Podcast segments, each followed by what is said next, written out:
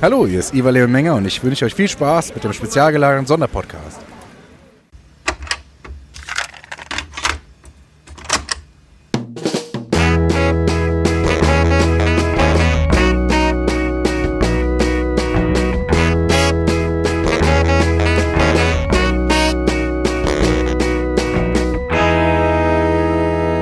Der spezial gelagerte Sonderpodcast. Drei Jungs analysieren jeden Fall. Hallo und herzlich willkommen zum spezial gelagerten Sonderpodcast. Mein Name ist Tom und ich begrüße heute meinen Kollegen Olaf. Hallo zusammen. Und Sebastian.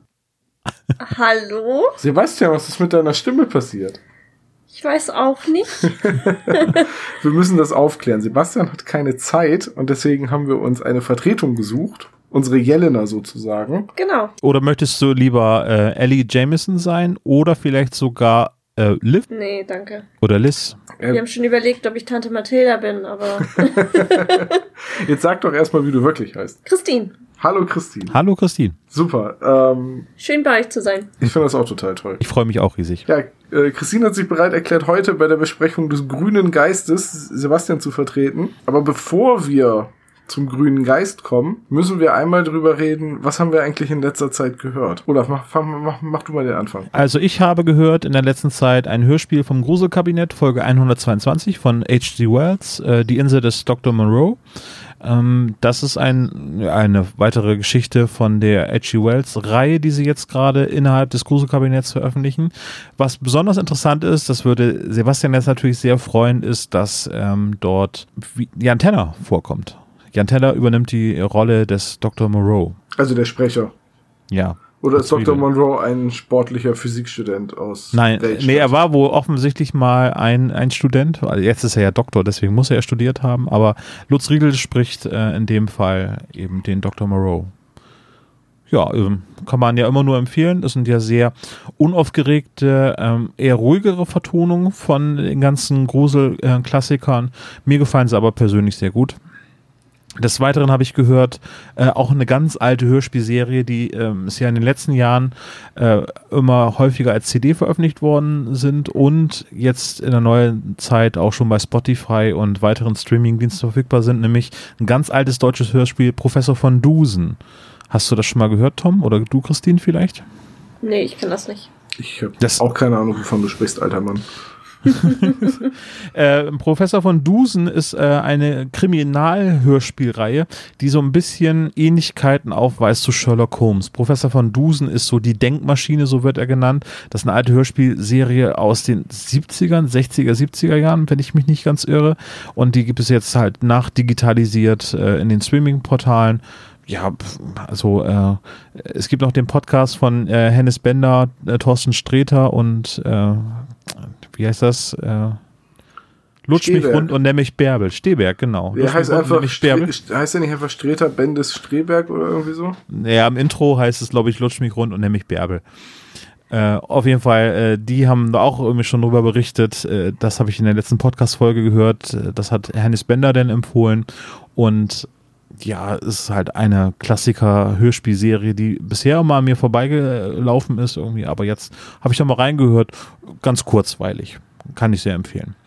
Und ähm, das Letzte, was ich jetzt noch gehört habe, ist, und das hast du, Tom, und Christine, die beide habt es, glaube ich, auch gehört, das ist die erste Folge von Kung Alan. Das ist auch das Einzige, was ich tatsächlich neben dem grünen Geist äh, gehört habe.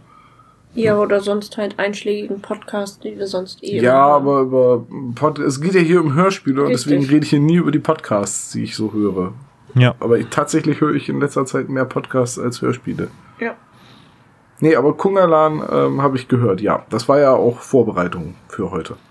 Sozusagen. Wir haben äh, den... Ich weiß, ist der Produzent, äh, haben wir auf der Hör mich kennengelernt und der hat uns ja ein, ich nenne es jetzt mal vorsichtig, Rezensionsexemplar zur Verfügung gestellt und er hat uns gebeten, halt einfach mal reinzuhören und das haben wir auch hiermit getan. Ja, und wir haben aber auch von vornherein gleich dazu gesagt, dass wir eigentlich ein drei Fragezeichen konzentrierter Podcast sind und äh, nicht großartig Hörspielrezension machen, aber er hat uns darum gebeten und wir haben reingehört und dann sagen wir auch was dazu. Ja, wie fandest du denn die Folge? Ich, ich bin, ich möchte ganz ehrlich sein, ich fand sie ein bisschen durchwachsen. Also es gab Dinge, die haben mir sehr gut gefallen. Es gab Dinge, die haben mir auch weniger gut gefallen.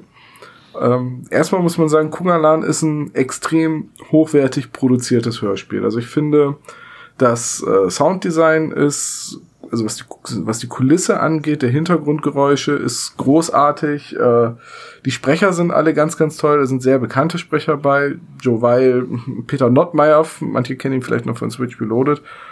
Äh, ganz, ganz äh, toll gesprochen. Ja, Manch, ich auch. Aber im Schnitt finde ich es manchmal sehr, sehr hektisch und dadurch unübersichtlich und, und schwer zu folgen. Und äh, es ist ja auch ein, es ist ja ein Comedy-Hörspiel, also ist ja mehr eine Parodie auf Science Fiction und äh, sehr, sehr viel, ja, so Star Wars-Anspielungen drin. Und da hat's leider meinen Humor nicht getroffen. Ja, es wurde mal angepriesen, ich habe das jetzt nicht von dem Produzenten selber, sondern äh, ich habe es im Internet gelesen, es soll eine Mischung aus Star Wars und Douglas Adams und Monty Python sein. Also, und da bin ich auch nicht ganz konträr mit dieser Meinung. Konträr oder konform? Konform, habe ich konträr gesagt? Du hast konträr bitte, gesagt, weil ich stehe konträr zu der Meinung. Also Star Wars ist auf jeden Fall drin. So, ähm, ja. Und Monty Python entdeckt man stellenweise auch, weil halt auch sehr absurder Humor vorkommt. Ja, das stimmt. Es fängt dann schon dabei an, dass man in dieser Welt Kung Alan nicht sagt, gib auf dich acht, sondern man sagt, gib auf dich neun. Und äh, wenn man ein Meister des Shiatsu werden will, muss man halt auf äh, zuckerhaltige Limonaden und Currywurst verzichten, unter anderem. Hm. Das ist so dieser Monty Python-Einschlag im Humor. Und auch da gibt sich dann bei dem, ich habe vergessen, wie der Meister des Shiatsu heißt, aber der wird gesprochen von der Synchronstimme von Liam Neeson, was dem altehrwürdigen Meister dann natürlich gleich auch wieder so eine respekteinflößende Stimme verpasst. Aber ich sag mal, diesen tiefgründigen und halt auch sehr feinsinnigen Humor von Douglas Adams per Anhalter durch die Galaxis habe ich in dem Werk nicht gefunden. Ja, dann kann ich mich nur anschließen. Also ich habe immer Schwierigkeiten, mich so in neue Welten einzufinden, wenn ich das beim ersten Mal höre. Es gibt ja mehrere Folgen. Es ist ja eine Neuauflage. Kung Alan gibt es schon seit zweitausendneun oder ich glaube noch darüber hinaus. Aber seit zweitausendelf gibt es quasi eine Neuauflage oder eine Neuinszenierung, wo die Szenen erweitert worden sind. Da wird aus der Folge eins, die wir jetzt gehört haben, war ursprünglich Folge null, also sozusagen die, die, das Prequel oder die Vorgeschichte und die sie jetzt halt einfach in den Kanon einfach auf Episode eins quasi gepackt haben. Also ja, gepackt hat es mich nicht. Ich habe ab und zu geschmunzelt und mag grundsätzlich auch Science-Fiction-Geschichten, aber so richtig abgeholt hat mich die Serie nicht nee, bisher. Es hat so, es hat so einen schönen Einstieg, also gleich der Anfang mit dem Geschichtenerzähler. Ich verrate jetzt nicht den Witz, aber der Anfang mit dem Geschichtenerzähler, mit dem Erzähler, das hat mir ganz gut gefallen und auch äh, die Passage auf der Raumstation, wo halt Peter Nottmeier das erste Mal vorkommt. Und dann hat es ein bisschen abgeflaut bei mir so. Da, da musste ich so ein bisschen an ähm, Spaceballs denken. So. Ja. Ne, Peter Nottmeier, irgendwie da. So Star Wars, Spaceballs, also so der Mel Brooks Humor im Hörspiel, der kommt da, glaube ich, ganz gut rüber. Ja, äh, äh, ja wie gesagt, ich, ich, ich glaube, Sebastian hat sich ja dann die zweite äh, Episode gekauft, also die zweite C D. Äh, wenn ich das irgendwie hinkriege, leih ich mir die mal von ihm, dann höre ich in die auch nochmal rein. Ja, das würde ich auch tun. Ja, ja. Ansonsten habe ich nichts gehört, ansonsten habe ich nur äh, akribisch genau den grünen Geist gehört. Christine, hast du denn irgendwelche Vorlieben an Serien, die du jetzt gehört hast? Also ich meine, du musst ja jetzt quasi Sebastians Part so ein bisschen übernehmen und der ist ja Fanboy von Jan Teller und auch von T K K G. Ähm, also ich muss sagen, ich bin als Kind tatsächlich auch mit Bibi und Tina, äh, Bibi und Tina sag ich schon, nur mit Bibi Blocksberg groß geworden. Bibi und Tina fand ich schon wieder blöd, da gab's Pferde, Pferde war immer nie so mein Ding. Benjamin Blümchen war ein Elefant, der war auch doof. Ähm, und bin dann erst später zu den drei Fragezeichen gekommen und dann bin ich eigentlich da auch hängen geblieben. Hast du ältere Geschwister, die dich da hingeführt haben oder bist du selber drauf gekommen? Ich bin selber drauf gekommen. Ich glaube, ich habe eine Kassette geschenkt bekommen und dann weiß ich noch, habe ich die abends im, zum Einschlafen gehört und dann war die irgendwann, ich weiß gar nicht mehr, welche das war. Die war so gruselig, dass ich mich dann nicht getraut habe, das weiterzuhören. Dann habe ich die ausgemacht und habe die dann morgens nach dem Frühstück, als ich dann auf meine Mama gewartet habe, zu Ende gehört. Und war der gruseligste Teil eigentlich schon vorbei. Weißt ähm, du noch, was grob was drin vorkam? Ich glaube, das war das Hexenhandy. Oh. oh. Jetzt klingt das so, als wäre Christine extrem jung, aber du bist nur drei Jahre jünger als ich. Ja. Ja, also du bist sehr, du bist dann tatsächlich erst sehr spät zu den drei Fragezeichen ja, gekommen. Ja, ja, bin ich. Hexenhandy, oder weißt du gerade aus dem Kopf die Zahl? hundertzwei. Äh, ja, das ist hunderteins, ja. hunderteins, Entschuldigung. Oha. hundertzwei ist doppelte Täuschung. hundertdrei ist Erbe des Meisterdiebs. hunderteins ist Hexenhandy mit dem großartigen Bastian Pastewka als äh, Hexe. Falls jetzt genau. irgendjemand glaubt, dass Olaf das äh, alles auswendig weiß, der hat hundertprozentig gerade nachgeguckt. nachgeguckt. Nein, ich habe, ich schwöre bei Justus Jonas verstorbenen Eltern, dass ich das aus dem Kopf wusste. Oder sind sie gar nicht tot? Hör doch nochmal das offene Grab oder wie, nee, das leere Grab, Folge X. Und, äh, ich, aber Folge siebenundsiebzig oder nee, achtundsiebzig ist es. Ich dachte, das wäre in den achtzigern, das leere Grab. Nee, nee, leere Grab. Oh, achtundsiebzig, ja. Jetzt ja. gucke ich es nach. Nee, nee, achtundsiebzig, siehst du? Das habe ich aus dem Kopf gewusst. Ja. Das ist schon, das ist schon erschreckend, weil ich habe festgestellt, dass ich nicht mehr über die zwanzig hinauskomme mit dem Folgen auswendig aufsagen. Und auf der anderen Seite, es gibt ja diesen berühmten Spruch, man muss nichts wissen, nur wissen, wo es steht. Das weiß ich bei den meisten Dingen, Gott sei Dank, und dann kann ich den Hauptspeicher frei halten für relevante Dinge. Ist das nicht relevant? Ich meine, wir machen einen Drei-Fragezeichen-Podcast. Ja, natürlich machen Was wir einen Drei-Fragezeichen-Podcast, für... aber das heißt doch nicht, dass ich alles auswendig lernen muss. Naja, aber die Street-Credibility, die muss ja auch schon, ja, da haben wir schon mal drüber gesprochen. Ja, aber die Street-Cred kommt ja aufgrund unserer akribischen Vorbereitung und unserem tierischen Off-Topic-Gelaber. Ja, der ja ab und zu mal sehr ausschweifend sein kann, aber ich mag das.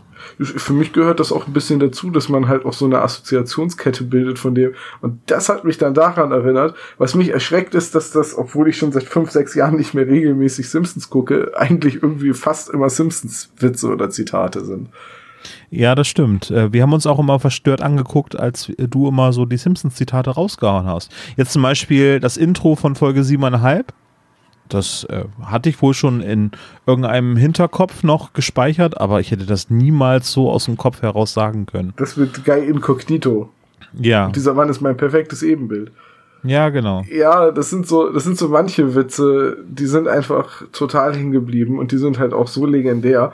Äh, ich, was ich halt immer wieder feststelle, wenn ich mit jüngeren Leuten zu tun habe, wenn ich dann so Dinge sage wie, ich bin so klug, K L U K, dass die da heute nicht mehr drüber lachen können. So meine, ich finde das sehr, ja, ich finde das zum Beispiel sehr gut. Meine Generation, die so Mitte zwanzig bis Mitte dreißig-Jährigen, sage ich mal, die mit den Simpsons quasi äh, groß geworden sind, die verstehen die ganzen Witze noch, aber so die Jüngeren, die gucken einen dann mitleidig an. Ja, aber ist ähm, denn die Simpsons, ist Jumping the Shark oder ist es, geht's noch weiter? Ach, das ist meiner Meinung nach wie bei den drei Fragezeichen, da gibt es gute Folgen und es gibt Folgen.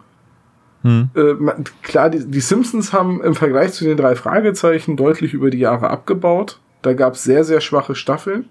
Äh, viele Leute zitieren da ja gerne immer die Armin Tamsarian-Folge heran, wenn es darum geht, äh, wo die Simpsons den Hai übersprungen haben. Aber ich weiß nicht mehr, welche Folge es war. Die Simpsons haben das dann auf die Schippe genommen, indem sie eine... Ähm, Ein, eine Liedmontage ans Ende gemacht haben, wo sie die halt die Zukunft, über die Zukunft der Simpsons reden, so Marge wird ein Roboter und immer solche Standbilder.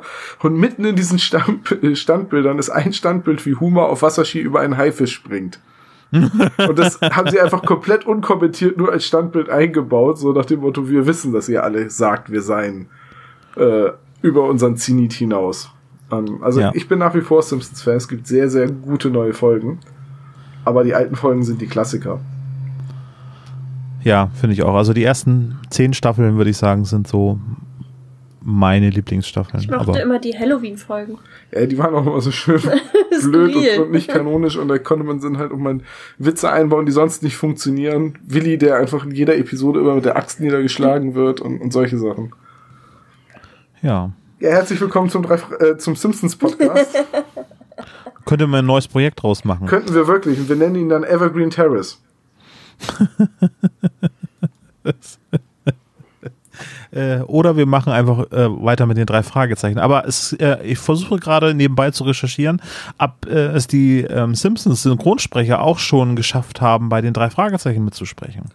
Also Elisabeth Volkmann äh, hat meines Erachtens schon mitgesprochen bei den drei Fragezeichen. Das ist Marge, ne? Die, die erste Marge. Ja, ja, das ist Marge, die erste Marge, genau. Anke Engelke, hat Anke Engelke mal bei den drei Fragezeichen mitgesprochen? Oh, das ist nicht... Na, man weiß es nicht. Ich weiß, also Norbert Gastell, also die alte Stimme von Homer Simpson, er ist ja leider letztes Jahr gestorben. Ja. Äh, Norbert Gastell hat auf keinen Fall bei den drei Fragezeichen mitgesprochen. Das wäre mir sofort aufgefallen. Bist du dir sicher? Ja, also ich würde jetzt nicht unbedingt mein Hab und Gut drauf verwetten, aber... Äh, Kommt drauf an, was hast du denn als Hab und Gut? Du, ich habe gerade mein BAföG zurückbezahlt, also nicht so viel. Oh, ja, okay, dann kannst du auch ruhig wetten. Dass du kriegst vielleicht noch was raus. Wenn man Schulden verwettet, kriegt man dann Geld. Nee, also, ähm, es wäre mal zu recherchieren. Haben wir doch gleich ein Thema für unsere nächste Zwischenfolge, für die acht Punkt fünf. Ja, finde ich eine sehr gute Idee, ja. Ich möchte auch noch mal darauf hinweisen, bevor wir jetzt gleich zur Folgenbesprechung übergehen, aktuell läuft bei uns auf der Seite die Abstimmung zu Folge neun, also welchen Fall wir in der nächsten Folge besprechen. Und momentan sieht alles danach aus, als würde sich der Schatz im Bergsee durchsetzen. Ist die eigentlich in Deutschland angesiedelt, die Folge, ja, ne? Oder in Österreich? Die ne? ist, glaube ich, in, in der Schweiz. Oder Schweiz, Die sind ah. über irgendeinem Kanton, ab, äh, Kanton abgestürzt, ich glaube in der Nähe ja. von, von Genf. Ja, das wäre übrigens fast auch noch ein Klischee-Koeffizient wert, irgendwie Folgen, in denen die drei Fragezeichen mit dem Flugzeug abstürzen. Es kommt tatsächlich äh, häufiger vor. Ich weiß Viermal noch, dass, bisher. Wie soll, äh, kennst ja dieses, ne? Äh, wie gehst du sicher, dass du nicht in ein Flugzeug steigst, in dem äh, eine Bombe versteckt ist? Du nimmst selber eine mit, weil wie hoch ist die Wahrscheinlichkeit, dass zwei Bomben in einem Flugzeug sind? Im Prinzip ist es bei den drei Fragezeichen genauso. Am besten steigt man nicht in ein Flugzeug, das in den drei Fragezeichen sitzt, weil das potenziell die Wahrscheinlichkeit erhöht, dass es abstürzt. Ähm, yes. Mir fällt noch ein, in, in der Folge, aber werden wir dann ja voraussichtlich dann als nächstes drüber sprechen, äh, der Pilot ist ja Pole. Und während er bewusstlos ist, sagt er etwas vermeintlich auf Polnisch. Und ich habe damals einen polnisch sprechenden Klassenkameraden, fünfte, sechste Klasse, halt gefragt, was er sagt. Hab ihm aber nicht das Hörspiel vorspielen können, weil man damals ja noch keine, also hätte man ja einen Walkman mitnehmen müssen zur Schule und das durfte ich nicht. Äh, sondern ich habe versucht, das äh, phonetisch wiederzugeben. Hat nicht geklappt. Hm. Nee, hat nicht geklappt. Nee, aber wenn, Schade. Aber, falls aber wenn du jetzt die Antwort gewusst hättest, dann hätten wir jetzt einen Cliffhanger machen müssen, damit wir auch Folge neun das quasi einspielen können. Ja. Du musst jetzt bedenken, dass die Leute jetzt ungefähr so zwei, drei Wochen endlich auf diese Antwort warten. Ich, ich, ich sag einfach mal so, wenn äh, unter unseren Hörern jemand ist, der Polnisch spricht und die Folge nochmal anhört, in Vorbereitung auf unsere Podcast-Folge, was ich immer nur empfehlen kann, äh, dann sagt uns doch bitte mal in den Kommentaren, was der Pilot da auf Polnisch vor sich hin stammelt im Schlaf. Das würde mich sehr interessieren. Und falls ihr natürlich wisst, äh, wer von den Simpsons-Sprechern schon mal den drei Fragezeichen mitgemacht hat, äh, schreibt es auch bitte in die Kommentare oder eben per Brieftaube, ihr kennt es ja, das Spiel. Das wird Gut. mir jetzt keine Ruhe lassen. Das, da werde ich dann jetzt äh, mich vorbereiten zum nächsten Mal. Also in der Zwischenfolge äh, werden wir das auswerten. Sehr gut. Ich finde das immer gut, wie wir uns selbst immer Arbeit machen. Ja, ne? Herrlich. Ja. Hier müsste eigentlich auch mal wieder gestrichen werden.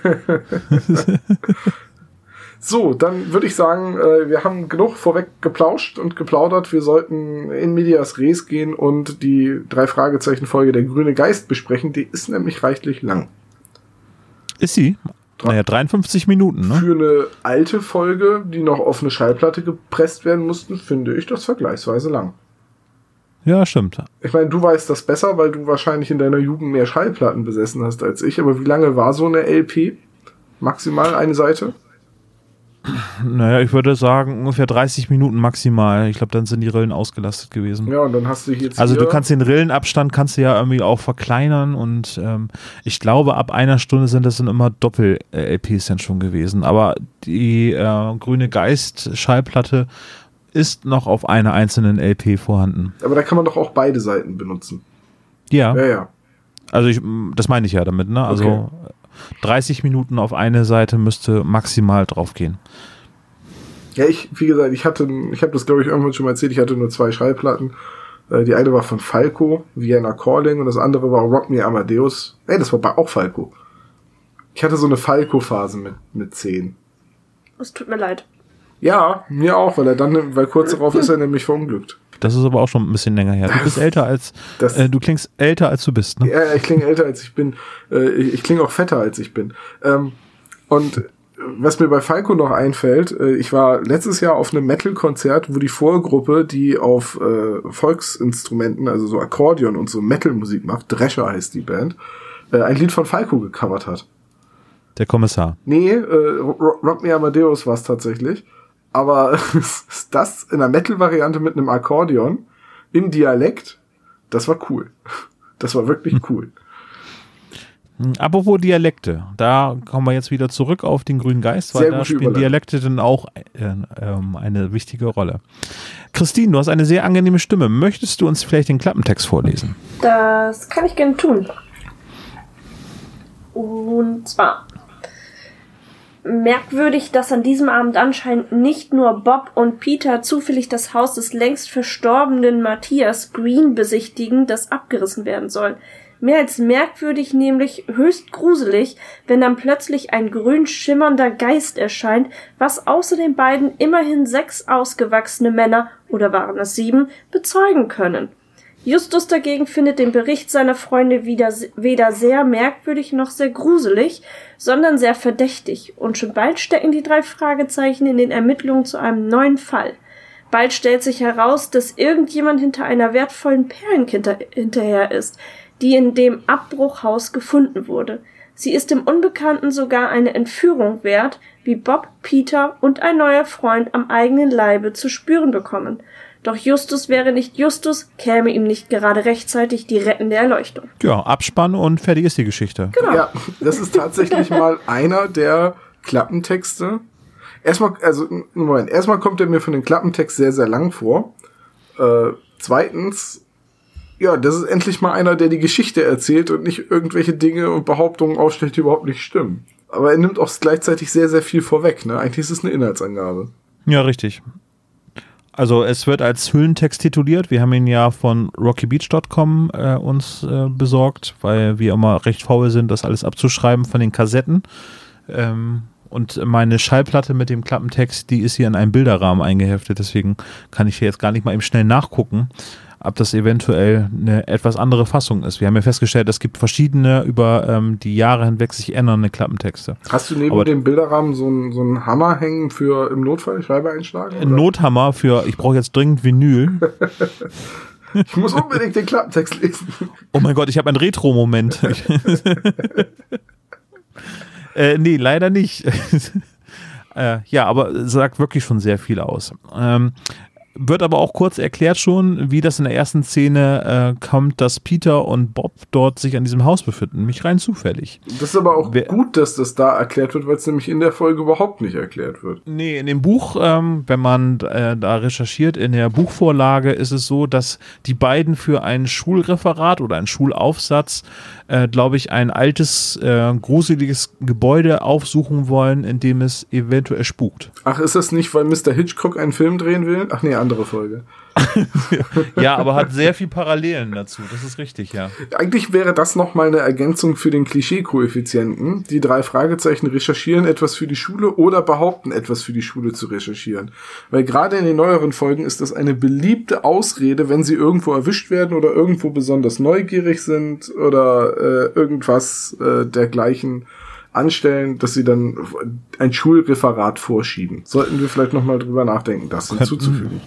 Ja, das wäre eine Überlegung wert. Ja, auf jeden Fall ähm, fangen wir denn, sind wir quasi denn schon gleich in dieser ersten äh, Szene mit drinne. Die beiden laufen zu diesem Gebäude und hören einen Schrei. Du meinst dieses ein fürchterliche Ah! Ja, genau. äh, ich habe ihn äh, freundlicherweise den Europa Wilhelm Scream getauft. Ja, er kommt tatsächlich auch sehr häufig vor bei... Ja, ich, weißt du es aus dem Kopf, äh, wo dieses äh, äh, Geschrei herkommt? Nee, aber ich glaube, es ist auch bei den... Äh, es ist einer der Wecker. Genau. Ja. Ja, da haben sie da so ganz viele Schreie recycelt irgendwie, aber das ist ein ganz typisches Geräusch, was Europa gerne in den letzten oder in den alten Folgen verwendet hat, sogar auch bei Flash Gordon, der Hörspielserie, oder auch bei Macabros und äh, ja in diversen drei Fragezeichen Folgen, bis hin zu Theorien von äh, Hörern, die meinen, dass in Folge neunundneunzig Rufmord, ein, ein Clarissa Franklin-Fall von den drei Fragezeichen, dass der dort auch verwendet worden ist, aber rückwärts abgespielt. Da wäre jetzt wieder die Vinyl-Ausgabe dieser Folge interessant, damit man das rückwärts mit dem Plattenspieler abhören, abspielen kann. Ja, du hast vollkommen recht, weil es gibt ja keine Möglichkeit, eine M P drei umzudrehen. Nee, es ist unmöglich. Das ist technisch, das, das ist schade, dass man das tatsächlich nicht, nie umgesetzt hat, dass man M P dreis rückwärts abspielen kann. Ja. Vielleicht gibt es irgendwelche Retro-Plattenspieler-Apps, die M P dreis abspielen und die dann wirklich diese Rückwärtsversion einfach als Knopf haben. Ich werde ich werd da mal was zusammenbauen zum nächsten Mal und das, das nachprüfen. Dann kannst du auch das nächste Mal unser Intro rückwärts einspielen und die Leute, die sich die Mühe machen, ebenfalls die M P drei Datei rückwärts hören wollen, dass das dann vorwärts gesprochen wird. Äh, das wäre doch mal eine schöne Aufgabe für dich, oder Tom? Ja, das klingt total gut, aber wenn man unser Intro rückwärts abspielt, dann hört man ja die satanischen Verse. Nee, kauf kein T K K G, wird da rückwärts gesprochen. Ja, also auf jeden Fall der Schrei, der wird sehr, sehr häufig verwendet und auch ein anderes Geräusch wird dort immer sehr häufig verwendet in dieser ersten Szene, nämlich der Hund. Das ist nämlich Oscar von T K K G. Ach, deswegen hast du gesprochen. Das in das Dossier geschrieben. Ich habe mich schon gefragt, wie du denn drauf kommst, dass dieser Drahthaarfuchs äh, Oscar sein muss. Ja, es ist genau das Gleiche irgendwie, wenn äh, der Hund Oscar irgendwie gerade irgendwie, ach, keine Ahnung, gestreichelt wird, dann gibt es immer dieses Winseln dazu und das Bellen, das ist der gleiche Sound. Ja, das ist so aus dieser Anfangszeit der Hörspiele. Ich meine, der grüne Geist ist Folge acht, die ist von neunzehnhundertneunundsiebzig. Da wurden halt noch viele Töne recycelt. Auch die Tür, die die dann gleich geöffnet wird, wenn... Die äh, überall immer wenn, gleich doll quietscht. Ja, ja, die, diese quietschende große Tür, die, die man öfters hört in Hörspielen. Ich meine auch, dass es die gleiche Tür ist, die man auch an irgendeiner Stelle im Gespensterschloss Folge elf wieder hört. Das ist halt, ja, Re- Recycling en masse. Das ist heute ein bisschen besser. Mhm. Ähm, aber wir müssen nochmal zurückkommen zu diesem Schrei. Du hast es ja als den Wilhelmsschrei von Europa bezeichnet. Ja. Du setzt dabei natürlich jetzt voraus, dass jeder unserer Hörer weiß, was der Wilhelm Scream ist. Ja, ist das nicht schon Allgemeinwissen? Ist das schon Allgemeinwissen? Ich weiß ah, ich nicht. weiß es nicht. Okay, also erklär mal. Der Wilhelm Scream ist ein Soundeffekt, der erstmals in einem Western in den fünfziger Jahren vorkam, nämlich von einem Reiter, Wilhelm, der äh, von einem Pfeil erwischt wird. Äh, der kriegt einen Pfeil ins Knie. Das ist auch wieder eine Anspielung. Er war mal ein Cowboy, aber da bekam er einen Pfeil ins Knie. Ja, genau. Und äh, ja, dieser Schrei war sehr markant und äh, der wurde seitdem von allen möglichen Tontechnikern in ganz vielen Filmen, nicht äh, zuletzt von George Lucas, Steven Spielberg und so weiter, in ganz vielen populären Filmen eingebaut. Äh, das zum Beispiel bei Star Wars, einer der Stormtrooper, äh, der sich den Kopf stößt und dann in die Schlucht fällt, in das äh, eine neue Hoffnung. Das ist so da, wo Luke und Leia sich äh, per Drahtseil über diese Schlucht hinweg schwingen. Äh, da wird dieser Wilhelm Scream zum Beispiel verwendet, der fährt der eine Stormtrooper da einfach in das Loch, zum Beispiel. Und, äh, war das nicht auch bei Indiana Jones, als der äh, als die Brücke im Tempel des Todes reißt und sie gegen die und dann ein paar Typen runterfallen in die Schlucht runter zu den Krokodilen, wo dann auch jemand den Wilhelm-Schrei von sich gibt? Ja, genau. Und in Reservoir Dogs am Anfang in der Schießerei hört man, glaube ich, auch einen Wilhelm Scream. Ja, wir könnten den ganzen Abend übrigens darüber sprechen, wo dieser Schrei eigentlich verwendet worden ist. Weißt du eigentlich, dass dieser Schrei auch in Videospielen verwendet wird? Ja, weiß ich. Ja, weißt du auch in welchem Videospiel? Star Wars zum Beispiel. Nein. Doch, auch. Mag sein, aber ich, aber ich meine ein anderes. Nee, das weiß ich denn nicht. Also ich weiß ja nicht, was du denkst. Also ich denke an den Wild-West-Shooter von Rockstar Games, Red Dead Redemption, wo manche Cowboys auch den Wilhelm-Scream von sich geben, wenn du sie vom Pferd schießt. Wenn das mal keine Anspielung ist. Ja, also das ist ja äh, ein, ein, ein Running Gag, der ja seit den fünfziger Jahren sich so durchgesetzt hat, dass man den Wilhelm Scream als äh, Tontechniker von Welt, heißt es Tontechniker, als Sounddesigner äh, dort einbaut. Aber ich finde es ja jetzt, dass es leider schon zu häufig verwendet worden ist. Also mich nervt es denn schon bei einigen Filmen, dass dieser Wilhelm Scream eingebaut wird, weil ich denke, ah ja, jetzt muss hier irgendwo in einer Szene wieder dieser Scream eingebaut werden. Ja, es ist jetzt schon wieder post-post-ironisch. Ja, genau. Also da finde ich, die Zeit ist vorbei. So, okay, also äh, die Bob und äh, Peter sind also da, um sich dieses Gruselhaus anzugucken, das Haus vom mhm. alten Matthias Green. Warum sind denn die sechs, sieben Männer mit Oscar dem Hund da? das, das wird mir nämlich nicht so richtig klar. Sind die, sind die da auf der Suche nach dem Geist? Weil sie, weil äh, Kommissar Reynolds sagt ja später, dass schon sechzehn, siebzehn Männer und Frauen diesen Geist gesehen haben. Sind die da, um das zu überprüfen? Oder gehen die da gerade zufällig spazieren? Oder ist das der Super Adventure Club, der abends immer leerstehende Gebäude plündert? ich, ich weiß es nicht. Ja, in der Buchvorlage wird das, glaube ich, auch schon geklärt. Ich glaube, da ist es nämlich so, dass ähm nee, will ich das jetzt schon verraten? Ja, kann ich ruhig machen. Ich meine, alle Leute, die diesen Podcast jetzt hören und sich über Spoiler ärgern, denen sei leider jetzt nicht mehr geholfen, weil es ist von vornherein klar, wenn wir eine Folgenbesprechung machen, dass wir schon eventuell Lösungen vorwegnehmen. Äh, die sind angeheuert worden. Also die waren nicht zufällig da, das sah nur so aus, als wenn die zufällig waren, aber die sind angeheuert worden von dem äh, Bösewicht dieser Folge. Aha. Also davon bin ich sogar irgendwie ausgegangen. Also der hat die quasi angeheuert, um den Geist zu zeigen, um das Gerücht des Geistes zu verbreiten und noch glaubwürdiger erscheinen zu lassen. Nee, um die, richtig, genau. Nicht um die Kette schon zu finden? Nein, von der Kette hat er ja gar nichts gewusst. Ach so. Sondern der wollte ja nur ähm, das runterwirtschaften und das abreißen lassen, damit äh, etwas anderes passiert. Ich kann mir so richtig vorstellen, wie die sich in so einer heruntergekommenen Kneipe in Rocky Beach treffen und Mister Carson hat da so die Kapuze tief ins Gesicht gezogen und sagt dann, Sie müssen sich dieses Haus näher ansehen. Ja, ja, dann nehmen wir noch meinen Cousin Mike mit, der hat einen Hund. Vor allem total geil. Es geht um eine Geistererscheinung. Ja, wir sind sechs Mann und haben einen Hund. Und das ist dann irgendwie so ein kleiner Hund wie Oscar, ein Cocker Spaniel. Oh mein Gott, was machen sie mit dem Hund? Die werfen das nach dem Geist? In der oder? Szene klang das für mich so fast wie in einem Western. So, Jungs, schnappt euch eure Winchesters und nehmt den Hund mit. Wir sind sechs ja. Männer und wir sind bewaffnet. Ja, sechs Mann, die so äh, stark kämpfen wie tausend. Aus welchem Film? Zitat? Sechs Mann, die so stark kämpfen wie tausend, du meinst jetzt aber nicht... Das sind hundertfünfzig Mann, die so stark sind wie tausend. Äh, das ist Nobody. Richtig. Nobody. Ist das Nobody oder ist das Nobody ist der Größte?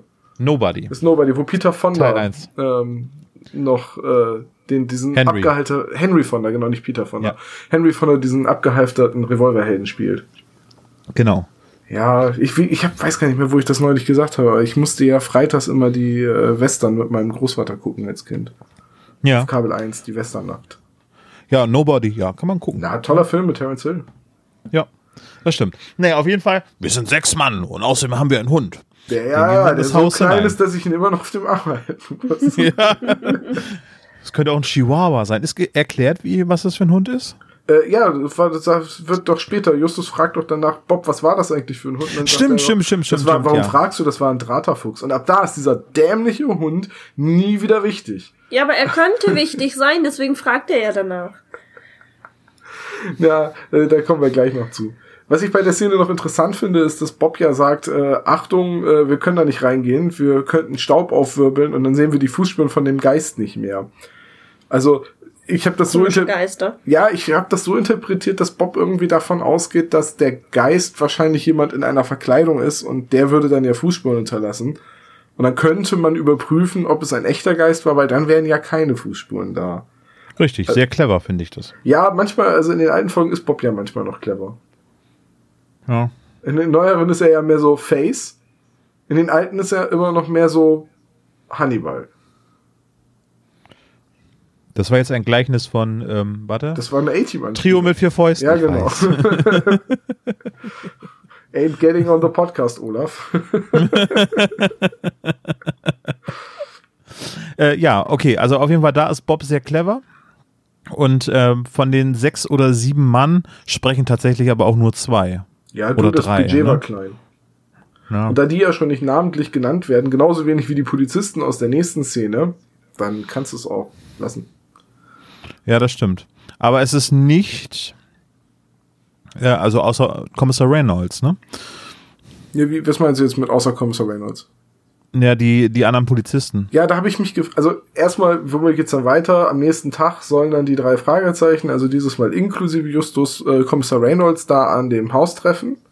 Mhm, weil der genau. gehört hat, dass die drei Fragezeichen auch den Geist gesehen haben. Und Kommissar Reynolds hat dann zwei Leute, ich schätze mal den Vater von Goodwin, äh, losgeschickt, äh, Brecheisen und Hammer und Meißel und so zu tun, weil die eine Wand einreißen sollen, nämlich die Wand, hinter der der Geist verschwunden ist. Und da habe ich als Kind immer gedacht, wow, ist der schnell im Wand einreißen. Ich meine, man hört den Hammer da und tschuk, tschuk, tschuk und schon ist diese ganze Wand, sodass da ein Kind durchklettern kann, offen. Vor allem ein das dickes ist verdammt Kind. Ja. Es ist ja nicht Peter, der da durchgeschickt wird, sondern in der Folge ergreift Justus ja noch die Initiative und schickt ausnahmsweise mal nicht Peter vor. Ja. Ja, aber muss man muss echt ja dazu sagen, in Amerika sind ja diese, diese Schnellbauhäuser viel vorhanden. Ich also weiß aber nicht, ob das alte Haus auch schon so... Ist, ein, ist eine alte Villa, ne? Ja, also, dass ja. es nicht aus Holz ist, wundert mich eh. Ja, wieso, ne? Aber es klingt wie aus Stein. Ja. Also nicht so wie Gips. Nee, nicht so wie Gips. Aber gut, die reißen die Mauer ein. Ich, was ist dabei jetzt noch wichtig in der Szene zu erwähnen? Der Bösewicht taucht auf und äh, man weiß noch nicht so richtig, dass er der Bösewicht ist, aber es ist der Anwalt von Lydia Green, der Nachfahrin von Matthias Green. Und ähm, ja. Die mysteriösen Geisterperlen werden gefunden. Ja, was, ich, was mich bei der Szene mit der Wand allerdings so gewundert, ist die Polizisten, also Goodwins Vater, fängt ja an, da die Mauer einzuprügeln und dann klettert Justus durch und dann sagt ja auf einmal der Anwalt, also Mister Carson, wartet, ich schlage noch etwas aus der Wand. Also der, der hat ja sicher denn in der Zwischenzeit die Ärmel hochgekrempelt und macht mit. Ja, der möchte ja auch mit rein, weil er ja auf, also ich glaube, dass da äh, er nicht mit diesem Raum äh, gerechnet hat. Das ist ja ganz interessant. Das wirft ja Kommissar Reynolds rein, dass er zu dem Entschluss gekommen ist, dass diese Wand dort irgendwie etwas versteckt. Ja, ich, ich finde es nur so erstaunlich, dass man da dann den den Anwalt hat sagen lassen, wartet, ich helfe nochmal mit. Wofür haben die denn die beiden Polizisten, von denen nur einer sprechen darf? Ja, der hat gerade so viel Staub eingeatmet, deswegen. er, er hat sich leider eine Staublunge eingefangen, einen Tag vor seiner Pensionierung. So, und ähm, sein Sohn Goodwin hat sich dann vorgenommen, dass er alles besser machen wird später. Übrigens für alle, die es nicht wissen, Goodwin ist der Polizist, der immer von André Minninger gesprochen wird. Das ist so sein Hitchcock-Moment, ne? Sein ja, das ist sein kleiner Cameo-Auftritt. Und deswegen habe ich auch in dem, in dem Dossier schon geschrieben, ist das schon Minninger und Olaf im Capitol dahinter? Nein, natürlich nicht. Heißt das Cameo oder Cameo? Ich habe es immer als Cameo äh, ausgesprochen. Ja, also wie man schreibt, weiß ich, aber aussprechen, naja, egal. Das ist so wie Oregano. Oregano. Oregano. ähm. äh, ja, auf jeden Fall, ähm, die Mauer ist offen und er entdeckt diese Geisterperlen. Also dann, das sind stumpfe Perlen, wo man eigentlich jeder denkt, jo, das ist so Kinderspielzeug. Und mal eben ganz zufällig ähm, ist dort eine Leiche zu finden, über die auch geflissentlich irgendwie gar nichts mehr erwähnt wird später. Ne? Ja, da steht halt also, ein Sarg. Da ist halt der Sarg von der Ehefrau von Matthias Green. Ja. Die aus China kam. Genau. Also eine Chinesin.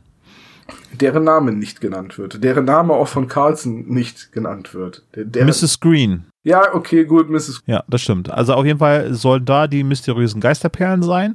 Und weißt du noch, Tom, aus jetzt aus dem Stegreif, wie viele Perlen es sind? Äh, dreizehn? Ne. elf? Ach, achtundvierzig Perlen sind es. achtundvierzig, doch so viele. Ja.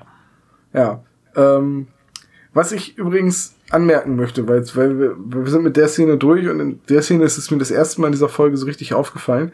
Als Kind hatte ich ja noch die Kassette und ich hatte auch die, wahrscheinlich nicht die Erstauflage von neunundsiebzig, aber eine spätere Auflage aus den achtzigern.